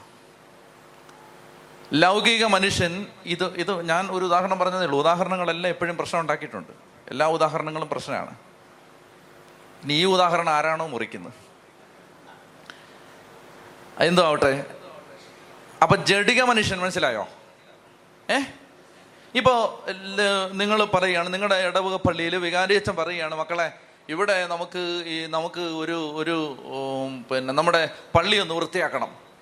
അപ്പൊ അതുകൊണ്ട് നിങ്ങൾ എന്തെങ്കിലും കൊടുക്കണം എന്ന് പറയുമ്പോൾ ചേച്ചി വീട്ടിൽ വന്നിട്ട് പള്ളിക്ക് എന്തെങ്കിലും കൊടുക്കണ്ടേ ചേട്ടാ എന്ന് ചോദിക്കുമ്പോ ചേട്ടൻ പറയാണ് പള്ളിക്ക് എന്തിനാണ് കാശ്? എന്ന് ചോദിക്കുമ്പോൾ അതിനകത്തൊരു ആത്മീയ ചിന്തയില്ല അതൊരു ലൗകിക ചിന്തയാണ്. അതൊരു ലൗകിക ചിന്തയാണ്. കാര്യങ്ങൾ നടക്കണേ കാശ് കൊടുക്കണ്ടേ? തീർച്ചയായിട്ടും കൊടുക്കണം. പോട്ടെ നമ്മുടെ വിഷയം അതല്ല. എല്ലാ കാര്യവും ലൗകിക മനുഷ്യൻ അങ്ങനെയാണ്. ഇപ്പൊ ദൈവത്തെ സ്നേഹിക്കണം. ഇപ്പോ ആളുകൾ കൂടിയിരുന്ന് പ്രാർത്ഥിച്ചാൽ ആളുകൾ പ്രാർത്ഥിച്ചുകൊണ്ടിരിക്കുകയാണ്. പ്രാർത്ഥിച്ചുകൊണ്ടിരിക്കുമ്പോൾ ലൗകിക മനുഷ്യൻ വന്നിട്ട് പറയും ആ നല്ലൊരു ഉദാഹരണമുണ്ട് ഞാൻ പറഞ്ഞുതരാം. ലൗകിക മനുഷ്യൻ വന്നിട്ട് പറയും എന്തിനാണ് ഇങ്ങനെ എല്ലാവരും കൂടെ കൂടിയിരുന്ന് പ്രാർത്ഥിക്കുന്നത്? ആ സമയത്ത് മൺവെട്ടി എടുത്ത് കളച്ചാൽ നാല് വാഴ നടാം. ലൗകിക മനുഷ്യന് ഇത് മനസ്സിലാവില്ല. പ്രാർത്ഥന അപ്പോൾ പ്രാർത്ഥിക്കുന്നത് എന്തിന്? പണ്ടൊരിക്കലും ഒരു ഒരു സഹോദരൻ എന്നെടുത്ത് പറഞ്ഞാണ് ഈ നോമ്പ് കാലത്ത് നമ്മുടെ പള്ളികളിൽ നാൽപ്പത് കുമ്പിടിയിലുണ്ട്. കുമ്പിടിയല്ല കുമ്പിടിയിൽ. നാൽപ്പത് കുമ്പിടിയിൽ. അപ്പം ഈ നോമ്പ് കാലത്ത് കർത്താവ് കരുണയായിരിക്കണേ എന്ന് പറഞ്ഞിട്ട് ഇങ്ങനെ കുമ്പിടും. അപ്പം ഞാനിങ്ങനെ ഒരു അടുത്തുള്ള ഒരു പള്ളിയിലേക്ക് ഓടുന്ന സമയത്ത് ഒരാൾ എന്നെ ഇങ്ങനെ പിടിച്ചു നിർത്തി. നിർത്തിയിട്ട് പറഞ്ഞു എവിടെ പോവാൻ? ചോദിച്ചു. ഞാൻ പറഞ്ഞു ഇങ്ങനെ കുമ്പിടാൻ പോവാ. അപ്പം ചോദിച്ചു എന്തിനാ ഈ കുമ്പിടുന്നത്? എന്താ ഇത്? അപ്പൊ ഞാൻ പറയും ഇങ്ങനെ കരുണയാവണേ എന്ന് പറഞ്ഞ് ഇങ്ങനെ കുമ്പിടും. അപ്പൊ അദ്ദേഹം ചോദിച്ചു നിങ്ങൾ എത്ര പേരുണ്ട്? ഞാൻ പോകുന്ന സ്ഥലത്ത് ഏതാണ്ട് ഇരുന്നൂറോളം പേരുണ്ട്.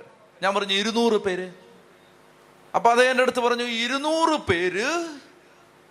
എത്ര പ്രാവശ്യം കുമ്പിടും? നാൽപ്പത് തവണ. ഇരുന്നൂറ് ഗുണം നാൽപ്പത്. ഓ അത്രയും തവണ നിങ്ങൾ ഇങ്ങനെ കുമ്പിടും അല്ലേ? ഒരു സെക്കൻഡ് ഞാൻ പറഞ്ഞു എനിക്ക് പോകണം അവിടെ ഇപ്പൊ ഇല്ല നിൽക്കി നിൽക്കി ഒരു ഒരു മിനിറ്റ് ഒരു മിനിറ്റ്. എന്നിട്ട് അദ്ദേഹം തമാശയായിട്ട് പറഞ്ഞായിരിക്കും. അദ്ദേഹം ഇങ്ങനെ പറഞ്ഞു ഒരു പ്രത്യേക യന്ത്രം ഉണ്ടാക്കി നിങ്ങളുടെ എല്ലാ അരയിൽ ബെൽറ്റിനോട് ചേർന്ന് ധരിപ്പിച്ച് പിന്നെ ഘടിപ്പിച്ച് വെക്കുക. എന്നിട്ട് അതിന്റെ എല്ലാം കണക്ഷൻസ് ഒരുമിച്ച് കൊണ്ടുവന്നിട്ട് ഒരു പിന്നെ യന്ത്രത്തിലേക്ക് കണക്ട് ചെയ്യുക. അപ്പൊ ഇങ്ങനെ നിങ്ങളെല്ലാവരും കൂടെ കുമ്പിട്ട് ഇങ്ങനെ പൊങ്ങുമ്പോൾ ഉണ്ടാവുന്ന ഒരു എനർജി ഉണ്ടല്ലോ. ഈ കാറ്റടിക്കുമ്പോൾ അതുപോലെ. സൈക്കിളിൽ പണ്ട് കാറ്റടിച്ച ഓർമ്മയുണ്ടോ? അതിങ്ങനെ കാറ്റടിച്ച് ഇങ്ങനെ വരുമ്പോൾ എനർജി ഉണ്ടാവും.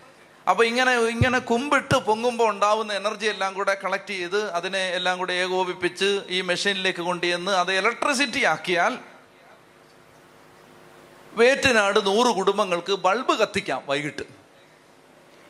എന്തൊരു നല്ല ആശയമാണിത്.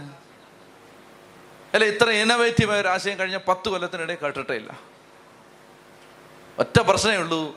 ഇങ്ങനെയാണ് ലൗകിക മനുഷ്യൻ ചിന്തിക്കുന്നത്. മനസ്സിലായോ? ഇങ്ങനെ കുമ്പിട്ട് പൊങ്ങുന്നതിന് ലൈറ്റ് തെളിച്ചാൽ അതിന്റെ അത് പ്രാക്ടിക്കൽ പർപ്പസ് ആവില്ലേ? ഇത് ലൗകിക മനുഷ്യൻ അങ്ങനെ ചിന്തിക്കാൻ പറ്റൂ. ഇതുകൊണ്ടുണ്ടാവുന്ന ആത്മീയ മാറ്റം എന്താണ്? ഇതുകൊണ്ട് ഈ സമൂഹത്തിൽ ഞാൻ നേരത്തെ പറഞ്ഞ പോലെ സ്നേഹിക്കുന്ന ഒരാൾ പൂർണ സ്നേഹത്തിലിരിക്കുമ്പോൾ അതിന്റെ തരംഗങ്ങൾ അവർ ജീവിക്കുന്ന ചുറ്റുപാടുകളിലേക്ക് ഒഴുകും. ഇപ്പൊ ഞാൻ പലതവണ നിങ്ങളോട് പറഞ്ഞിട്ടുണ്ട് ഈ കാട്ടിൽ പിന്നെ നല്ല തണ്ണിയിൽ മൂന്ന് സഹോദരന്മാര് കാട്ടിൽ താമസിക്കുന്നു. ആ കാട്ടിൽ താമസിക്കുമ്പോൾ അവിടെ കൊടു കൊടും വനം പാമ്പുകൾ വന്യമൃഗങ്ങൾ എല്ലാം ഉള്ള സ്ഥലമാണ്. പക്ഷെ അവർ ഒറ്റ ജീവി പോലും ഇന്നേ വരെ ആ പരിസരത്തോടെ ഇഴഞ്ഞു വന്ന് ഇവർക്ക് ബുദ്ധിമുട്ടുണ്ടാക്കിയിട്ടില്ല. ഇരുപത്തിരണ്ട് വർഷമായി ബുദ്ധിമുട്ടുണ്ടാക്കിയിട്ടില്ല. എന്താണ് കാരണം? ഒരാൾ സ്നേഹത്തിൽ ജീവിക്കുമ്പോൾ ആ സ്നേഹം അവിടെയുള്ള മൂർഖം പാമ്പിലേക്കും രാജവെമ്പാലയിലേക്കും പന്നിയിലേക്കും പഴുതാരയിലേക്കും തേളിലേക്കും പിന്നെ കടുവയിലേക്കും പുലിയിലേക്കും എല്ലാം അത് ഒഴുകും. ഫ്രാൻസിസ് അസീസി ചെല്ലുമ്പോൾ ഉപദ്രവകാരിയായ ഒരു ചെന്നായ ഒരു കുഞ്ഞാടിനെ പോലെ മെരുങ്ങിയത് ഇതിഹാസമല്ല കെട്ടുകഥയല്ല മിത്തല്ല അത് റിയാലിറ്റിയാണ്. അതിന്റെ കാരണം എന്താണ്? പൂർണ സ്നേഹത്തിൽ ഒരാൾ ഇങ്ങനെ നിറഞ്ഞു നിൽക്കുമ്പോൾ അയാളുടെ അടുത്ത് വരുന്ന ഒരു ആക്രമണകാരിയായ മൃഗത്തിന്റെ മേൽ പോലും ആ സ്നേഹം ഒഴുകും. നമ്മളെ ഈ പട്ടി അടിക്കാൻ ഓടിക്കുന്നത് എന്തുകൊണ്ടാ? പറ. ഒരൊറ്റ പട്ടി പഞ്ചായത്തിൽ നമ്മളെ വെറുതെ വിടില്ല. കാരണം എന്താണ്? അത്രേ ഉള്ളൂ സംഭവം. ഒരുപാട് പേരെ കടിക്കാൻ ഇങ്ങനെ റെഡിയായിട്ട് നിൽക്കുന്ന നമ്മളെ കാണുമ്പോൾ ഇന്നേ വരെ ആരെയും കടിച്ചിട്ടില്ലാത്ത പട്ടിക്ക് പോലും കടിക്കാൻ തോന്നുകയാണ്. നിങ്ങളെ പട്ടി അടിച്ചിട്ടുണ്ടോ? എന്നെ കടിച്ചിട്ടുണ്ട്. അതായത് അപ്പൊ എന്ത് പറഞ്ഞു എന്താ പറഞ്ഞെന്ന്? എന്താണോ പറഞ്ഞേ? ലൗകിക മനുഷ്യൻ. സി ലൗകിക മനുഷ്യൻ. ആ എന്തോ ആവട്ടെ. എന്താണ് പറഞ്ഞപ്പോഴേ ഇവിടെ ഇങ്ങനെ എത്തിയത്? എന്താണ് പറഞ്ഞേ? ആ നാൽപ്പത് കുമ്പടിയിൽ അത് പട്ടിയേട്ടം എന്താ സ്നേഹം. ആ മതി. നിങ്ങൾ എന്നെക്കാളും വലിയ ചിന്തകരായതുകൊണ്ട് നിങ്ങൾ ചിന്തിച്ചു പോയി. ഓക്കെ നിങ്ങോട്ട് നോക്കിയേ. കണക്ഷൻ പോവല്ലോ? അപ്പൊ ലൗകിക മനുഷ്യന് ഇത് ബൾബ് കത്തിക്കാനുള്ള കാര്യമായിട്ടേ മനസ്സിലാവൂ. എന്നാൽ ആത്മീയ മനുഷ്യന് ആ ഞാൻ പറഞ്ഞു വരുന്നത് ഈ കുമ്പിട്ടതിന്റെ ശക്തി. ചിലപ്പോൾ ഈ പാവങ്ങൾ ഇവിടെ നിന്ന് ഈ നാൽപ്പത് തവണ കുമ്പിട്ടപ്പോഴാണ് ഭാര്യയെ കൊല്ലാൻ വേണ്ടി കത്തി ഉയർത്തിയ ഒരാളുടെ മേൽ അത് ചെയ്യാതിരിക്കാനുള്ള കൃപ കിട്ടിയത് ഇത് ആത്മീയ മനുഷ്യനെ മനസ്സിലാവൂ. ലൗകിക മനുഷ്യനെ മനസ്സിലാവില്ല. ഇപ്പൊ സ്റ്റേജിൽ ഞാൻ പ്രസംഗിച്ചുകൊണ്ടിരിക്കുമ്പോൾ മാറിയിരുന്ന് മധ്യസ്ഥ പ്രാർത്ഥന ചെയ്യുന്ന ഒരു സഹോദരനോ സഹോദരിയോ മധ്യസ്ഥം പ്രാർത്ഥിക്കുന്നതിന്റെ ശക്തി സ്റ്റേജിൽ നിൽക്കുന്ന എന്റെ മേൽ വരുമെന്ന് ലോകത്താർക്കെങ്കിലും പറഞ്ഞാൽ മനസ്സിലാവൂ. അവിടെ ഇരുന്നാലും പ്രാർത്ഥിച്ച ഇവിടെ. അത് ആത്മീയ കണ്ണ് തുറന്നാലേ പിടികിട്ടൂ. ചെത്തി പറഞ്ഞേ ഹാലേ ലുയാ ഹാലേ ലുയാ ഹാലേ ലുയാ ഞാൻ പറഞ്ഞു വരുന്നത് ആത്മീയ മനുഷ്യൻ എന്ന് പറഞ്ഞാൽ ആത്മാവിൽ ഇങ്ങോട്ട് നോക്കിയേ ആത്മാവിൽ ഒരു സ്പാർക്ക് കിട്ടിയ ആളാണ്. ആത്മാവിന്റെ ഫാക്കൽറ്റികൾ തുറക്കപ്പെട്ട ആളാണ് ആത്മീയ മനുഷ്യൻ. ആത്മാവിന്റെ കണ്ണ് തുറക്കപ്പെട്ട ആളാണ് ആത്മീയ മനുഷ്യൻ. ആ മനുഷ്യൻ ഈ ലൗകിക മനുഷ്യൻ ചിന്തിക്കുന്ന പോലെയും ജഡിക മനുഷ്യൻ ചിന്തിക്കുന്ന പോലെ അല്ല ചിന്തിക്കുന്നത്. ആത്മീയ മനുഷ്യൻ എല്ലാ കാര്യത്തെക്കുറിച്ചും ചിന്തിക്കുന്നത് ദൈവികമായിട്ടാണ്. ദൈവത്തിന്റെ കണ്ണുകളിലൂടെയാണ്. അത് ആത്മീയ മനുഷ്യനെ ഇങ്ങോട്ട് കടിക്കാൻ വരുമ്പോൾ അങ്ങോട്ട് കടിക്കാൻ പോയാൽ അത് ജഡിക മനുഷ്യനാണ്. ഇങ്ങോട്ട് കടിക്കുന്നവനെ അവസരം കിട്ടിയാൽ ഉപദ്രവിക്കണമെന്ന് ചിന്തിക്കുന്നത് ലൗകിക മനുഷ്യനാണ്. എന്നാൽ ആത്മീയ മനുഷ്യന് ഇങ്ങോട്ട് കടിച്ചാലും അങ്ങോട്ട് കടിക്കണ്ട എന്ന് ചിന്തിക്കാൻ പറ്റണമെങ്കിൽ അതിന് ഒരു ആത്മീയ പ്രകാശം ഉണ്ടാവണം. ഒരു സ്പാർക്ക് കത്തണം. ഇപ്പൊ ഈ ഈ ദിവസങ്ങളിൽ ഇപ്പൊ സഭ ഒത്തിരി നാണക്കേടിലൂടെ കടന്നു പോവാണ്. ആണല്ലോ? ചാനലുകളൊക്കെ വൈകുന്നേരം കണ്ടാൽ നല്ല സന്തോഷവും ആത്മീയ ഉന്നമതിയൊക്കെ കിട്ടുമെന്ന് വിചാരിക്കരുത്. മനസ്സും അടുത്തു പോകും. ശ്രദ്ധിക്കാം. അപ്പൊ ഇത്രയും പ്രശ്നങ്ങൾ ഇങ്ങനെ നടന്ന് അപമാനവും ആക്ഷേപവും എല്ലാം സഭ അനുഭവിച്ചുകൊണ്ടിരിക്കുന്ന സമയത്ത് ഒരാൾ എന്റെ അടുത്ത് പറയുകയാണ് ഒരാൾ. അച്ഛാ ഇതൊന്നും ഓർത്ത് മനസ്സ് മടുക്കണ്ട. വീട്ടിലൊക്കെ കണ്ടിട്ടില്ലേ അച്ഛാ? വീട്ടിലെ സ്ത്രീകൾ അമ്മമാര് അവർ ഈ കലം കഴുകുന്നത് എങ്ങനെയാണെന്നറിയാമോ? കലം കഴുകുന്നത് കരിയിട്ട് നന്നായിട്ട് തേച്ചാ കഴുകുന്നതെന്ന് കരിയിട്ട്. നിങ്ങൾ ശ്രദ്ധിച്ചോണം. കരി എടുത്തിട്ടെ കരി കരിക്കട്ട ചാരം ആ കരിക്കട്ട ചാരം ഈ കറുത്ത എല്ലാം കൂടെ എടുത്തിട്ട് നല്ല പാത്രം വെളുപ്പിക്കാൻ വേണ്ടി കറുത്ത എല്ലാം കൂടെ എടുത്തിട്ടേ. ഇട്ട് ഒരച്ച് കഴുകി അങ്ങോട്ട് വെച്ച് കഴിയുമ്പോൾ പാത്രം വെട്ടിത്തിളങ്ങുന്നു. അപ്പൊ പറഞ്ഞു കർത്താവ് കരിയിട്ട് കഴുകുന്ന എന്ന് പറഞ്ഞ സഭയെ ഇത് നാളെ തിളങ്ങാൻ പോവാന്ന് പറഞ്ഞു. ആണ്ടോ അതും ആ സ്പാർക്ക് ആത്മീയ മനുഷ്യനെ കിട്ടൂ. ആത്മീയ മനുഷ്യനെ അത് മനസ്സിലാവൂ. ഇതിനേക്കാൾ ഭീകരമായ നാണക്കേടിൽ സഭ ഉണ്ടായ ഒരു കാലത്താണ് തിരുസഭയ്ക്ക് ഒരു ഫ്രാൻസിസ് അസീസിയെ ഒരമ്മ പെറ്റിട്ട് കൊടുത്തത്. മനസ്സിലാവുന്നോ? അതുകൊണ്ട് ഈ കരിയിട്ട് കഴുകുന്നത് നാളെ ഇത് ഇതിനേക്കാൾ തങ്ക സമാനം അച്ചസ്ഫടിക സമാനം ഇത് തിളങ്ങാൻ വേണ്ടിയിട്ടാണ്. അപ്പൊ ഇതെങ്ങനെ തുറന്നു കിട്ടുന്നേ? അത് കണ്ടോ? അത് ആത്മാവിന്റെ ഒരു കണ്ണ് തുറന്ന ആൾക്ക് ജീവിതത്തെ മുഴുവൻ ദൈവികമായിട്ട് കാണാൻ പറ്റും. ആത്മാവിൻ ആത്മീയ മനുഷ്യൻ. ഇവിടെ കിട്ടുന്നുണ്ടോ?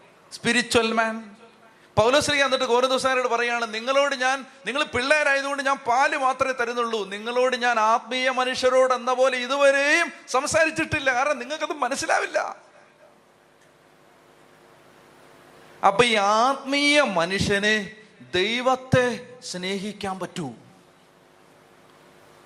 അല്ലാത്തവരെല്ലാം ദൈവത്തെ ഉപയോഗിക്കത്തേ ഉള്ളൂ. പിടികിട്ടുന്നുണ്ടോ ഇതൊക്കെ?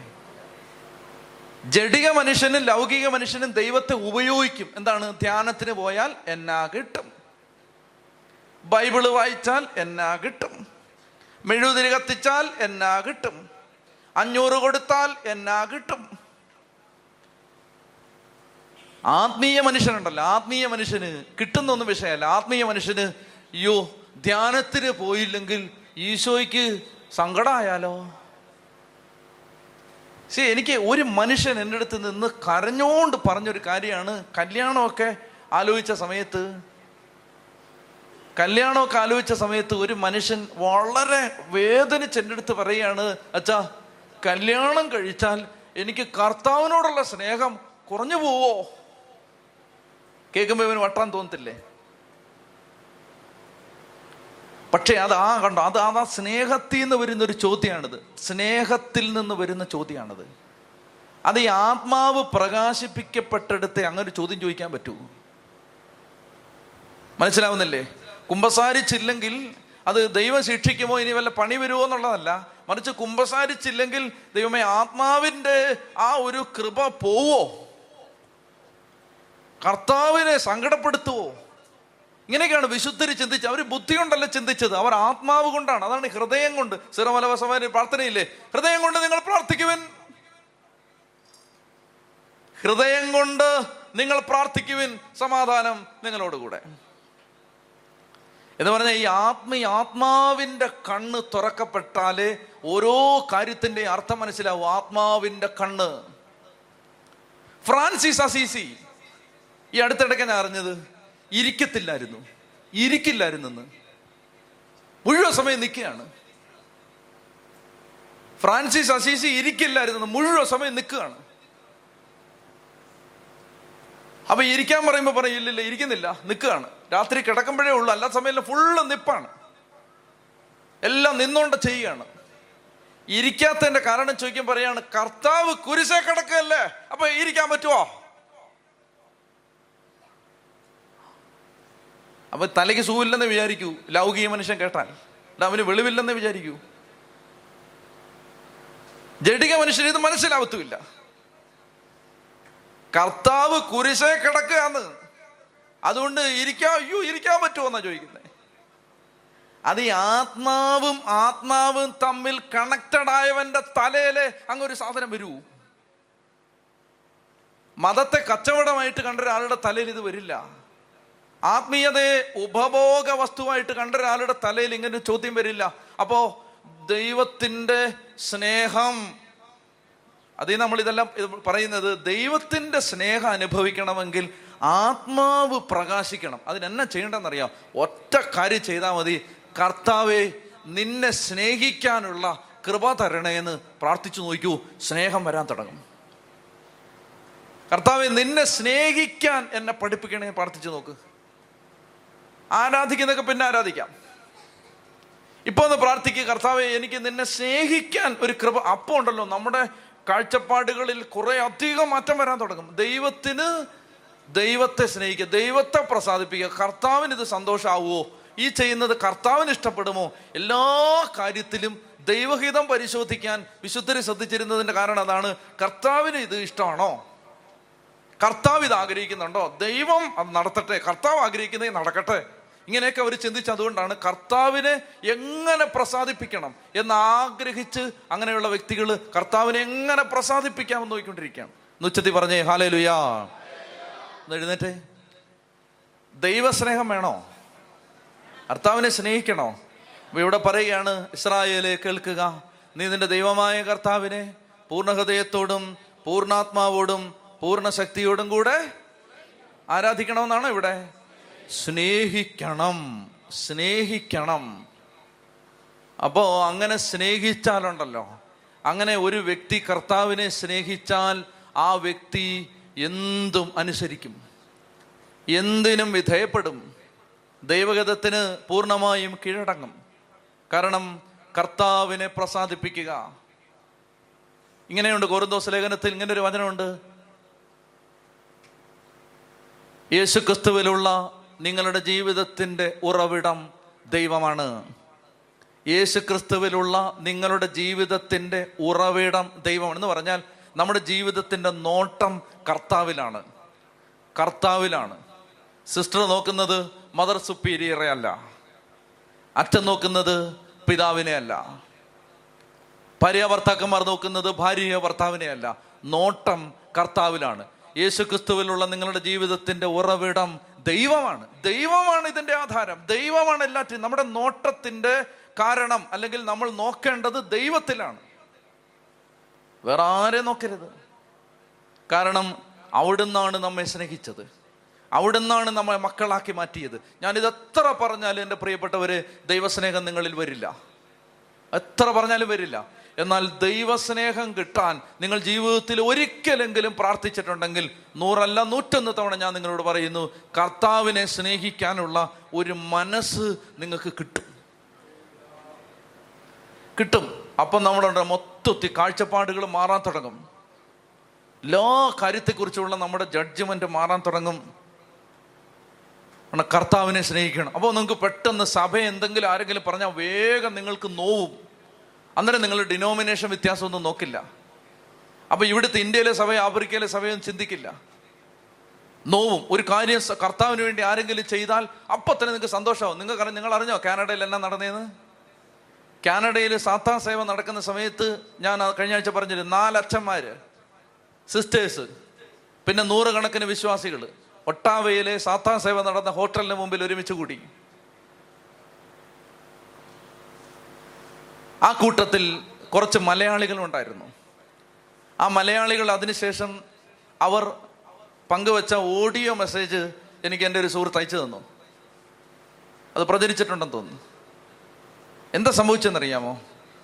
അച്ഛന്മാരെല്ലാം ഒരു നാല് മൂന്ന് നാല് മണിക്കൂർ കഴിഞ്ഞപ്പോൾ അച്ഛന്മാരെല്ലാം പോയി.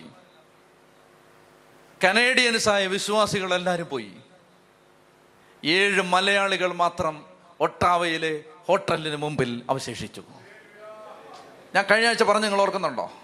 മലയാളിയെ ദൈവം അവിടെ എത്തിച്ച എന്തിനാണ്? ഏഴ് മലയാളി അവരവിടെ എത്തി ഇരുന്നു എന്നിട്ട് വളരെ ആക്രമണ ഉത്സുക സ്വഭാവത്തോടെ നിന്ന ഒരു മനുഷ്യൻ ഇതിന് കാവൽ നിൽക്കുന്ന ആചാനബാഹുവായ ഒരു മനുഷ്യൻ തല്ലാനും ഭീഷണിപ്പെടുത്താനും ഒക്കെ വന്നിട്ടും അചഞ്ചലരായി മുട്ടുമേൽ നിന്ന് അവർ പറഞ്ഞത് എങ്ങനെയാണ്? ധ്യാനകേന്ദ്രത്തിൽ പോലും ഞങ്ങൾ ഇത്രയും ഉച്ചത്തിൽ സ്തുതിച്ചിട്ടില്ല. ഞങ്ങൾ ഏഴുപേർ ഒരുമിച്ച് ഞങ്ങളുടെ കർത്താവിനെ സ്തുതിച്ചുകൊണ്ടേയിരുന്നു. എന്നിട്ട് ഈ മനുഷ്യൻ വരുമ്പോൾ അവർ കയ്യിൽ കരുതിയിരുന്ന ഹോളി വാട്ടർ എടുത്ത് അവരുടെ മേലും അയാളുടെ മേലും തളിച്ചു. അതിൽ ഒരാളുടെ ഓഡിയോ മെസ്സേജ് ഞാൻ കേട്ടാണ് ആ ചെറുപ്പക്കാരൻ പറയുകയാണ് തീപ്പ് അല്ല ഒരു സഹോദരി പറയുകയാണ് തീപ്പൊള്ളലേറ്റതുപോലെ ആ മനുഷ്യൻ വേവ വെപ്രാളം പിടിച്ച് ഓടി നടക്കുന്നത് ഞങ്ങൾ കണ്ടു. അവസാനത്തെ സാത്താൻ സേവക്കാരനും പുറത്തു പോകുന്നത് വരെ ഇവർ മുട്ടുമേൽ നിന്ന് ഏഴ് പേര് കാനഡയിലെ ഒട്ടാവയിൽ. നിങ്ങൾ വിചാരിക്കുന്നുണ്ട് ആ സാത്താൻ സേവ കൊണ്ട് സീറോ റിസൾട്ട് സീറോ റിസൾട്ട് ഒരു റിസൾട്ടും ഉണ്ടായില്ല. പകരം കാനഡയ്ക്ക് വേണ്ടി അനേകായിരങ്ങൾ പ്രാർത്ഥിക്കാൻ ദൈവം അവസരം ഉണ്ടാക്കി. ചെത്തി പറഞ്ഞേ ഹാലേ ലുയാ അപ്പൊ ഇത് കേൾക്കുമ്പോൾ നമുക്ക് തുള്ളിച്ചാടാൻ തോന്നുകയാണ്. അങ്ങനെ നമുക്കത് കേൾക്കുമ്പോൾ നമുക്ക് സന്തോഷം. കാരണം എന്താണ്? അത് സഭ കണ്ടോ? സഭയിലെ ഏഴ് മക്കൾ അങ്ങനെ ചെയ്തു എന്നറിയുമ്പോൾ നമുക്ക് ഉത്സാഹം തോന്നുകയാണ് തീഷ്ണം തോന്നുകയാണ് ദാഹം തോന്നുകയാണ് അവരോട് സ്നേഹം തോന്നുകയാണ് സഭയോട് സ്നേഹം തോന്നുകയാണ്. അത് കർത്താവിനോടുള്ള സ്നേഹമാണത്. കർത്താവിനോട് സ്നേഹമില്ലാത്തവൻ സൈബർ ചുവരുകളിലിരുന്ന് സഭയെ ദുഷിക്കും.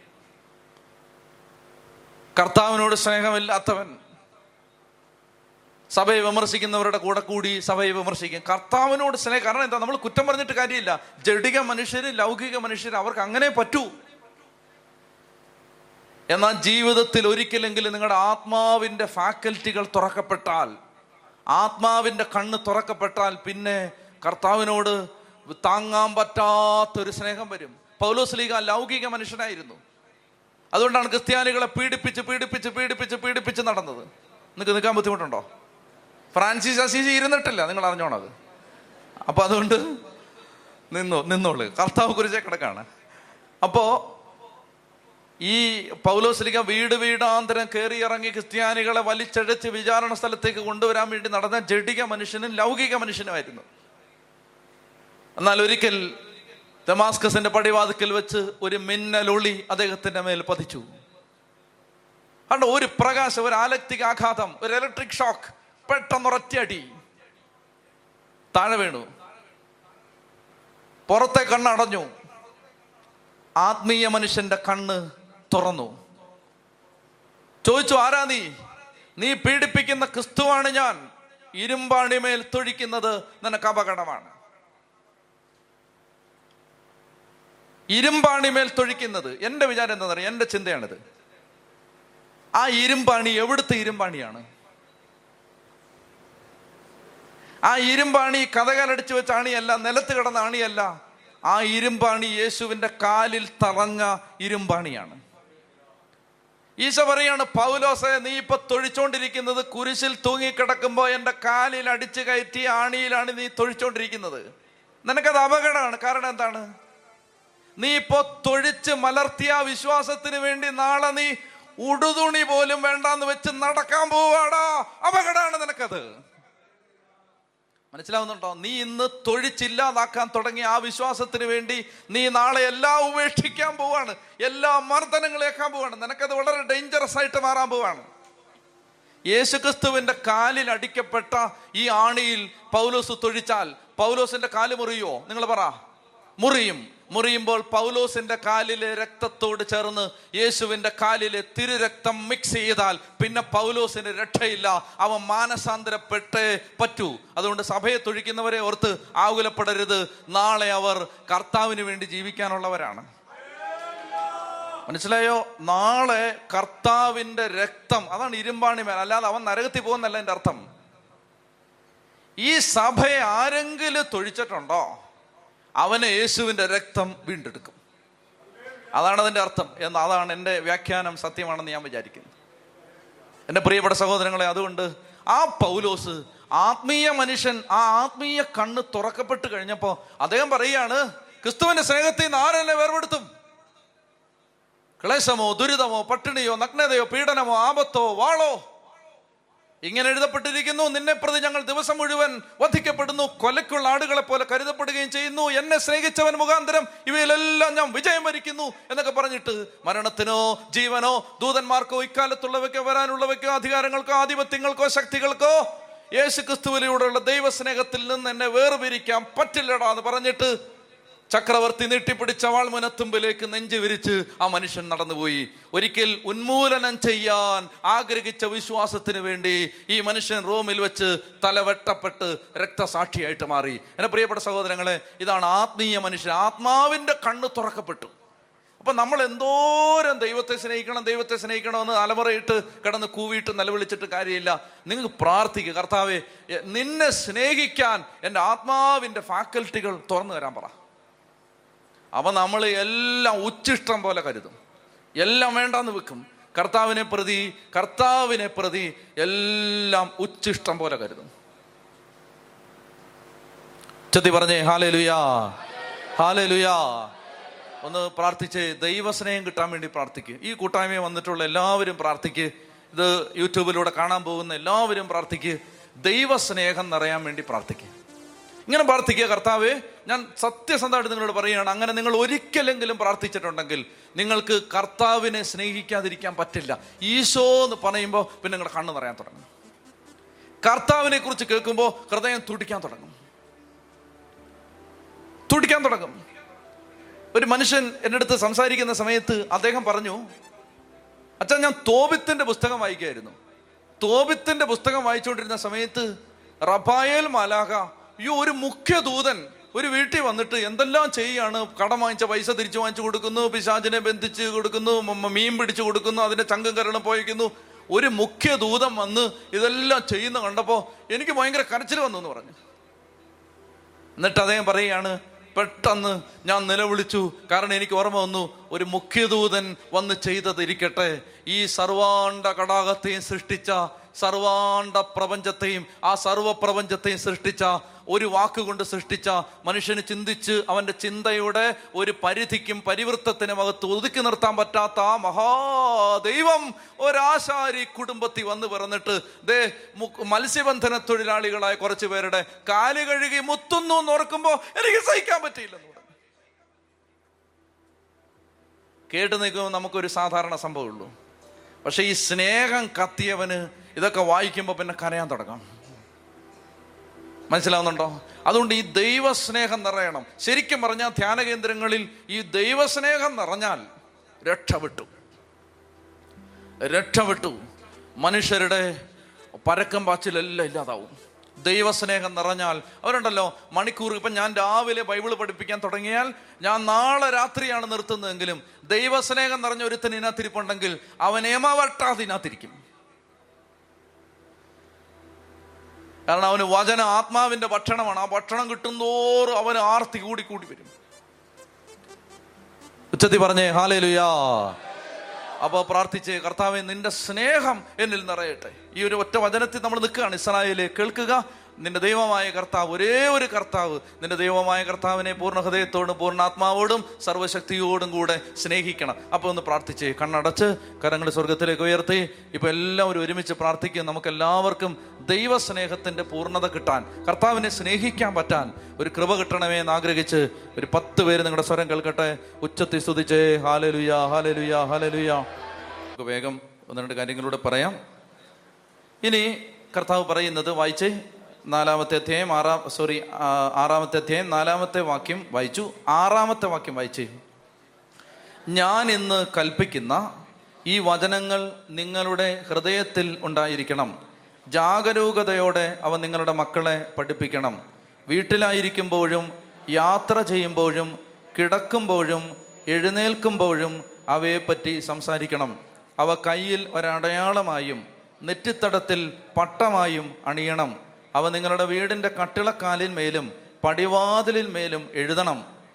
അപ്പൊ ഇങ്ങോട്ട് നോക്കിയേ. അതായത് അടുത്തത് ഇവിടെ പറയുന്നത് നമ്മൾ ഈ ദൈവം നമ്മുടെ ജീവിതത്തിൽ ചെയ്ത കാര്യങ്ങൾ അതുപോലെ തന്നെ ദൈവവചനത്തിൽ ദൈവം നമ്മളോട് സംസാരിച്ച കാര്യങ്ങളും അടുത്ത തലമുറയ്ക്ക് പകർന്നു കൊടുക്കണം. ഇപ്പൊ നമുക്ക് ദൈവം ഇതൊക്കെ പഠിക്കാൻ ഒരു സാഹചര്യം തരുന്നു. നമ്മുടെ കുഞ്ഞുങ്ങളോട് ഇത് സംസാരിക്കണം. ചെറിയ പ്രായത്തിൽ അവർ കേൾക്കുന്നതാണ് അവരുടെ മനസ്സിൽ സജീവമായി ഏറെ വർഷങ്ങൾക്ക് ശേഷവും നിലനിൽക്കാൻ പോകുന്നത്. ആശാസ്യമായ ഒരുപാട് കാര്യങ്ങൾ ഒരു ഹോപ്പ്ഫുള്ളായ ഒത്തിരി കാര്യങ്ങൾ നമ്മൾ ഈ കാലഘട്ടത്തിൽ കാണുന്നുണ്ട്. ഈ കഴിഞ്ഞ ദിവസം ഒരു അപ്പൻ ഒരു വീഡിയോ അയച്ചു തന്നു. കൊച്ചുകുട്ടി ചെറിയ കുട്ടി വചനം കാണാതെ പറയുന്ന ഒരു വീഡിയോ. അതായത് ബൈബിളിലെ പാസേജ് ഇങ്ങനെ കാണാതെ പറഞ്ഞുകൊണ്ടിരിക്കുകയാണ്. ഇഷ്ടംപോലെ കുട്ടികളുണ്ട്. ഇവിടെ അപ്പസ്റ്റോലി സ്കൂളിൽ വന്ന അനേകം കുട്ടികൾ നൂറുകണക്കിന് ദൈവവചനങ്ങൾ കാണാതെ പഠിച്ച കുട്ടികളാണ്. അപ്പൊ അതെല്ലാം അവർക്ക് എവിടുന്ന് കിട്ടി? അതെല്ലാം മാതാപിതാക്കന്മാരുടെ ഒരു പരിശ്രമത്തിൽ നിന്ന് വരുന്നതാണ് അത് മുഴുവൻ. കുട്ടികളോട് ഇപ്പോൾ ചെറിയ കൊച്ചു കുഞ്ഞുങ്ങൾ പ്രാർത്ഥനകൾ ചൊല്ലുന്നത് ജപമാല ചൊല്ലുന്നത് ബൈബിൾ വായിക്കുന്നത് ബൈബിൾ കാണാതെ പഠിക്കുന്നത് ഇതെല്ലാം പ്രൊമോട്ട് ചെയ്യണം. ഇതാണ് ഈശോ പറ ഇവിടെ വചനം പരിശുദ്ധാത്മാവ് പഠിപ്പിച്ചു തരുന്നത്. അതായത് നിങ്ങളുടെ ഹൃദയത്തിൽ ഇത് ഉണ്ടായിരിക്കണം. നിങ്ങൾ നടക്കുമ്പോഴും കിടക്കുമ്പോഴും യാത്ര ചെയ്യുമ്പോഴും എല്ലാം അതിനെക്കുറിച്ച് സംസാരിക്കണം. ഇപ്പൊ നമ്മുടെ വീടുകളിൽ നിന്ന് നമ്മുടെ മക്കൾ കേൾക്കുന്നത് എന്താണ്? അവർ അവർ അവർ കേൾക്കുന്നതാണ്. ഇപ്പോൾ നിങ്ങളുടെ വീട്ടിൽ എന്താണ് സംസാരം എന്നറിയാൻ നിങ്ങളുടെ കുഞ്ഞുങ്ങളുടെ സംസാരം ശ്രദ്ധിച്ചാൽ മതി. വീട്ടിൽ എന്താണ് സംസാരിക്കുന്നതെന്ന് അറിയണമെങ്കിൽ ഒന്നും വേണ്ട. ഒരു കൊച്ചുകുട്ടിയെ വിളിച്ച് ഒരു ഐസ്ക്രീം വാങ്ങിച്ചു കൊടുത്തിട്ട് വെറുതെ വർത്തമാനം പറഞ്ഞാൽ വീട്ടിൽ പറയുന്ന എല്ലാം പുറത്തു വരും. എന്നെ അടുത്ത് ഒരു ഒരു കൊച്ചുകുട്ടിയാണ്. കൊച്ചുകുട്ടി എന്ന് പറയുമ്പോൾ അതിന്റെ ഒരു ഒരു കഷ്ടിച്ച് ഒരു ഒരു നാല് വയസ്സ് പ്രായം കാണും. നാല് വയസ്സ് പ്രായമുള്ള ആ കൊച്ചുകുട്ടി സംസാരിച്ചപ്പോൾ എന്റെ അടുത്ത് ഞാൻ ആ കുട്ടി മാത്രമായിരിക്കുന്ന സമയത്ത് എന്റെ അടുത്ത് പറയുകയാണ് അച്ഛാ പാവപ്പെട്ടവർക്കെല്ലാം ചോറ് കൊടുക്കുന്നു. ഞങ്ങൾ ചോറ് കൊടുക്കുന്നു. പറഞ്ഞു എന്നിട്ട് പാവപ്പെട്ട ഒരു വെയിലത്ത് കിടക്കുന്ന പാവപ്പെട്ടവർക്കെല്ലാം ഞങ്ങൾ വീടുണ്ടാക്കി കൊടുക്കുന്നു. പറഞ്ഞു ഭക്ഷണം കഴിക്കാതിരിക്കുന്ന സമയത്ത് ആ കൊച്ചുകുട്ടി ചോദിക്കുകയാണ് പാവപ്പെട്ടവരെല്ലാം കഴിച്ചു കാണുമെന്തോ സി ഈ സാധനം ഈ കൊച്ചിന്റെ വായിൽ നിന്ന് വരുന്നത് ആ വീട്ടിലെ സംസാരമാണത് ആ വീട്ടിൽ. അപ്പൊ അതുകൊണ്ട് നമ്മൾ എന്താണ് സംസാരിക്കുന്നത്? അതാണ് നമ്മുടെ കുഞ്ഞുങ്ങൾ പുറത്ത് വിടാൻ പോകുന്നത്. അവരുടെ വായിൽ നിന്ന് വരാൻ പോകുന്നത് വീട്ടിലെ സംസാരം അതുകൊണ്ട് ഇവിടെ ദൈവം പറയുകയാണ് ഇതൊരു അൺകോംപ്രമൈസിങ് സ്റ്റേറ്റ്മെന്റ് ആണ്. കർത്താവ് പറയുകയാണ് നിങ്ങൾ മക്കളെ പഠിപ്പിച്ചിരിക്കണം. ഞാൻ ഇന്ന് കൽപ്പിക്കുന്ന ഈ വചനങ്ങൾ ഒന്ന് നിങ്ങളുടെ ഹൃദയത്തിൽ ഉണ്ടായിരിക്കണം. ഹൃദയത്തിൽ ഉണ്ടായിരിക്കണം. അതിനെന്താ വഴി? ആവർത്തിച്ചാവർത്തിച്ചാവർത്തിച്ചാവർത്തിച്ചാവർത്തിച്ച് ബൈബിൾ വായിച്ചുകൊണ്ടേയിരിക്കുക. കഴിഞ്ഞ ആഴ്ച ഞാൻ പറഞ്ഞിരുന്നു പതിനൊന്ന് മാസം കൊണ്ട് ബൈബിൾ വായിച്ചു തീർക്കാം. ഒരു ദിവസം നാലധ്യായം. തുടങ്ങിയോ വായിച്ച് തീർക്കുക വീണ്ടും വായിക്കുക വീണ്ടും വായിക്കുക. അങ്ങനെ വായിച്ച് വായിച്ച് വായിച്ച് വായിച്ച് വായിച്ച് ഈ നമ്മുടെ ഹൃദയത്തിൽ ഉണ്ടായിരിക്കട്ടെ ഹൃദയത്തിൽ ഉണ്ടായിരിക്കട്ടെ. ഇനി എന്താണ് വരുന്നത്? അത് കഴിഞ്ഞിട്ട് പറയാണ് ജാഗരൂകതയോടെ അത് നിങ്ങളുടെ മക്കളെ പഠിപ്പിക്കണം. വീട്ടിലായിരിക്കുമ്പോഴും അപ്പൊ വീട്ടിൽ ഇടയ്ക്ക് ഇടവേളകളിലെ സംസാരം ഇത് വരണം വചനം വരണം ബൈബിളിലെ കാര്യങ്ങൾ വരണം ആത്മീയ കാര്യങ്ങൾ വരണം അങ്ങനെ ഒന്ന് വന്നു ഒരു മാസം അങ്ങനെ നിങ്ങളുടെ വീട്ടിൽ നിന്ന് സംസാരിച്ചു നോക്ക്. കുഞ്ഞുങ്ങൾ അവരുടെ സംസാരത്തിൽ കർത്താവിന്റെ കാര്യങ്ങൾ പുറത്തു വരാൻ തുടങ്ങും വീട്ടിലായിരിക്കുമ്പോഴും യാത്ര ചെയ്യുമ്പോഴും അപ്പൊ വണ്ടിയിലിരുന്ന് എന്ത് സംസാരിക്കണം? യാത്ര ചെയ്യുമ്പോഴും കിടക്കുമ്പോഴും എഴുന്നേൽക്കുമ്പോഴും എന്ന് പറഞ്ഞാൽ ഇത് സംസാരിക്കാത്ത ഒരു സെക്കൻഡ് നമ്മുടെ ജീവിതത്തിൽ ഇല്ല ഊണിൽ ഉറക്കത്തിൽ ഒരേ ചിന്ത. അപ്പൊ അങ്ങനെ വരുമ്പോൾ നിങ്ങൾ പറയും അങ്ങനെ വരുമ്പോൾ നമ്മുടെ ഭൗതിക കാര്യങ്ങളൊക്കെ ആര് ചെയ്യും? ബിസിനസ് തകരില്ലേ? ജോലി സ്ഥലത്ത് പ്രശ്നം ഉണ്ടാവില്ലേ? ഇഷ്ടം പോലെ ടെസ്റ്റിമണികൾ ഈ മേഖലയിൽ എനിക്ക് പറയാനുണ്ട് അതായത് നിങ്ങൾ വചനം ധ്യാനിക്കുകയും വചനം ശ്രദ്ധിക്കുകയും വചനം സംസാരിക്കുകയൊക്കെ ചെയ്യുമ്പോൾ സകല കാര്യങ്ങളും കർത്താവ് ഏറ്റെടുത്ത് നടത്താൻ തുടങ്ങും. കർത്താവിന്റെ കരം നിങ്ങളുടെ വീട്ടുകാര്യത്തിൽ വരെ വന്ന് ഇടപെടാൻ തുടങ്ങും. ഓരോ കുഞ്ഞു കാര്യത്തിലും കർത്താവിന്റെ ശ്രദ്ധ വരാൻ തുടങ്ങും. ചെറിയ കാര്യങ്ങളായിരിക്കും അതെല്ലാം ദൈവം ശ്രദ്ധിക്കാൻ തുടങ്ങും. ദൈവം അത് ചെയ്തു തരാൻ തുടങ്ങും. അതിനുള്ള ആളുകളെ കർത്താവ് കൊണ്ടുവന്ന് തരും. അതിനുള്ള സാഹചര്യങ്ങൾ കർത്താവ് കൊണ്ടുവന്ന് തരും. എല്ലാം കർത്താവ് ഏറ്റെടുത്ത് ഇത് കാരണം കർത്താവിന്റെ കൽപ്പന ഒരാൾ അനുസരിക്കുകയാണ്. ഊണിലും ഉറക്കത്തിലും എല്ലാം ഈ വചനത്തെക്കുറിച്ച് ഒരു ചിന്തയുണ്ടാവണം. യൂട്യൂബ് പ്രസംഗം കേൾക്കുന്നതിനെ കുറിച്ചല്ല ഞാൻ പറയുന്നത്. രണ്ടും തമ്മിൽ മിക്സ് ചെയ്യരുത്. യൂട്യൂബ് പ്രസംഗത്തിന് അഡിഷൻ ആവുന്നതും സീരിയലിന് അഡിഷൻ ആവുന്നതും ഏതാണ്ട് ഒരുപോലാണെന്നാണ് എന്റെ അഭിപ്രായം. മനസ്സിലായോ? അതായത് രാവിലെ തൊട്ട് വൈകിട്ട് വരെ പ്രസംഗം അങ്ങനെ കേൾക്കരുത് കാരണം എന്തെന്നറിയാമോ ഇത് ദഹിക്കില്ല. നമ്മൾ വളരെ റിസർവ് ചെയ്താണ് ഇപ്പോൾ അപ്ലോഡ് ചെയ്യുന്നത്. കാരണം എല്ലാത്തിനും അജീർണം പിടിച്ചിരിക്കുകയാണ്. ദഹനക്കേടും വരും. വയറിളക്കം ഉണ്ടാവും. ഇങ്ങനെ ഓവർ ഈറ്റിംഗ് അപ്പൊ എന്താ സംഭവിച്ചു വെച്ചാൽ ഇത് ഡൈജസ്റ്റ് ചെയ്യണ്ട ഇത്. അപ്പോൾ അതുകൊണ്ട് യൂട്യൂബ് പ്രസംഗം അത് വേറെ. ബൈബിൾ വായിക്കണം. അത് ദൈവത്തിന്റെ സ്വരമായതുകൊണ്ട് അത് എത്ര വന്നാലും മതിയാവില്ല. അതിനൊരു ബുദ്ധിമുട്ടുണ്ടാവില്ല. അങ്ങനെ കണ്ടിന്യൂസ് വചനം വായിക്കണം കേൾക്കണം വീട്ടിലത് പ്ലേ ചെയ്യണം ഓഡിയോ പ്ലേ ചെയ്യണം. ഇങ്ങനെ നമുക്ക് ഇത് ഇതേ ഉള്ളൂ. ഒരു ചി നമ്മുടെ ലോകം മുഴുവൻ അതാണ്. അങ്ങനെ വരുമ്പോഴേക്കും എന്താ സംഭവിക്കുന്നത്? അപ്പം അത് കഴിഞ്ഞ് കർത്താവ് ബാക്കി പറയുന്ന കാര്യങ്ങളെല്ലാം എല്ലാ കാര്യങ്ങളും ദൈവം ചെയ്തു തരുമെന്നാണ് പറയുന്നത്. വായിച്ചേ ജാഗരൂകതയോടെ അവൻ നിങ്ങളെ മക്കളെ പഠിപ്പിക്കണം. വീട്ടിലായിരിക്കുമ്പോഴും യാത്ര ചെയ്യുമ്പോഴും കിടക്കുമ്പോഴും എഴുന്നേൽക്കുമ്പോഴും അവയെ പറ്റി സംസാരിക്കണം. അവ കയ്യിൽ ഒരു അടയാളമായും നെറ്റിത്തടത്തിൽ പട്ടമായും അണിയണം. അവ നിങ്ങളുടെ വീടിന്റെ കട്ടിലക്കാളിന്മേലും പടിവാതിന്മേലും എഴുതണം. ആ നിങ്ങളുടെ ദൈവമായ കർത്താവ് നിങ്ങൾക്ക് തരുമെന്ന് നിങ്ങളുടെ പിതാക്കന്മാരായ അബ്രഹാം ഇസഖാക്ക് യാക്കോബ് എന്നിവരോട് ശപഥം ചെയ്ത നാട്ടിലേക്ക് നിങ്ങളെ കൊണ്ടുവന്ന് നിങ്ങൾ പണിയാത്ത വിശാലവും മനോഹരവുമായ നഗരങ്ങളും നിങ്ങൾ നിറയ്ക്കാത്ത വിശിഷ്ട വസ്തുക്കൾ കൊണ്ട് നിറഞ്ഞിരിക്കുന്ന വീടുകളും നിങ്ങൾ കുഴിക്കാത്ത കിണറുകളും നിങ്ങൾ നട്ടുപിടിപ്പിക്കാത്ത മുന്തിരിത്തോട്ടങ്ങളും ഒലിവ് മരങ്ങളും നിങ്ങൾക്ക് നൽകുകയും നിങ്ങൾ ഭക്ഷിച്ച് സംതൃപ്തരാവുകയും ചെയ്യുമ്പോൾ അടിമത്തത്തിന്റെ ഭവനത്തിൽ നിന്ന് കൊണ്ടുവന്ന കർത്താവിനെ മറക്കാതിരിക്കാൻ സൂക്ഷിക്കണം. അത്ര മതി. അടിമത്തത്തിന്റെ ഭവനത്തിൽ നിന്ന് നിങ്ങളെ കൂട്ടിക്കൊണ്ടുവന്ന കർത്താവിനെ മറക്കാതിരിക്കാൻ ശ്രദ്ധിക്കണം. പ്രിയപ്പെട്ടവരെ നമുക്ക് ഈ നിയമാവർത്തനം അഞ്ചാം അധ്യായവും ആറാം അധ്യായത്തിന്റെ ആദ്യ ഭാഗവുമാണ് നമ്മൾ കണ്ടത്.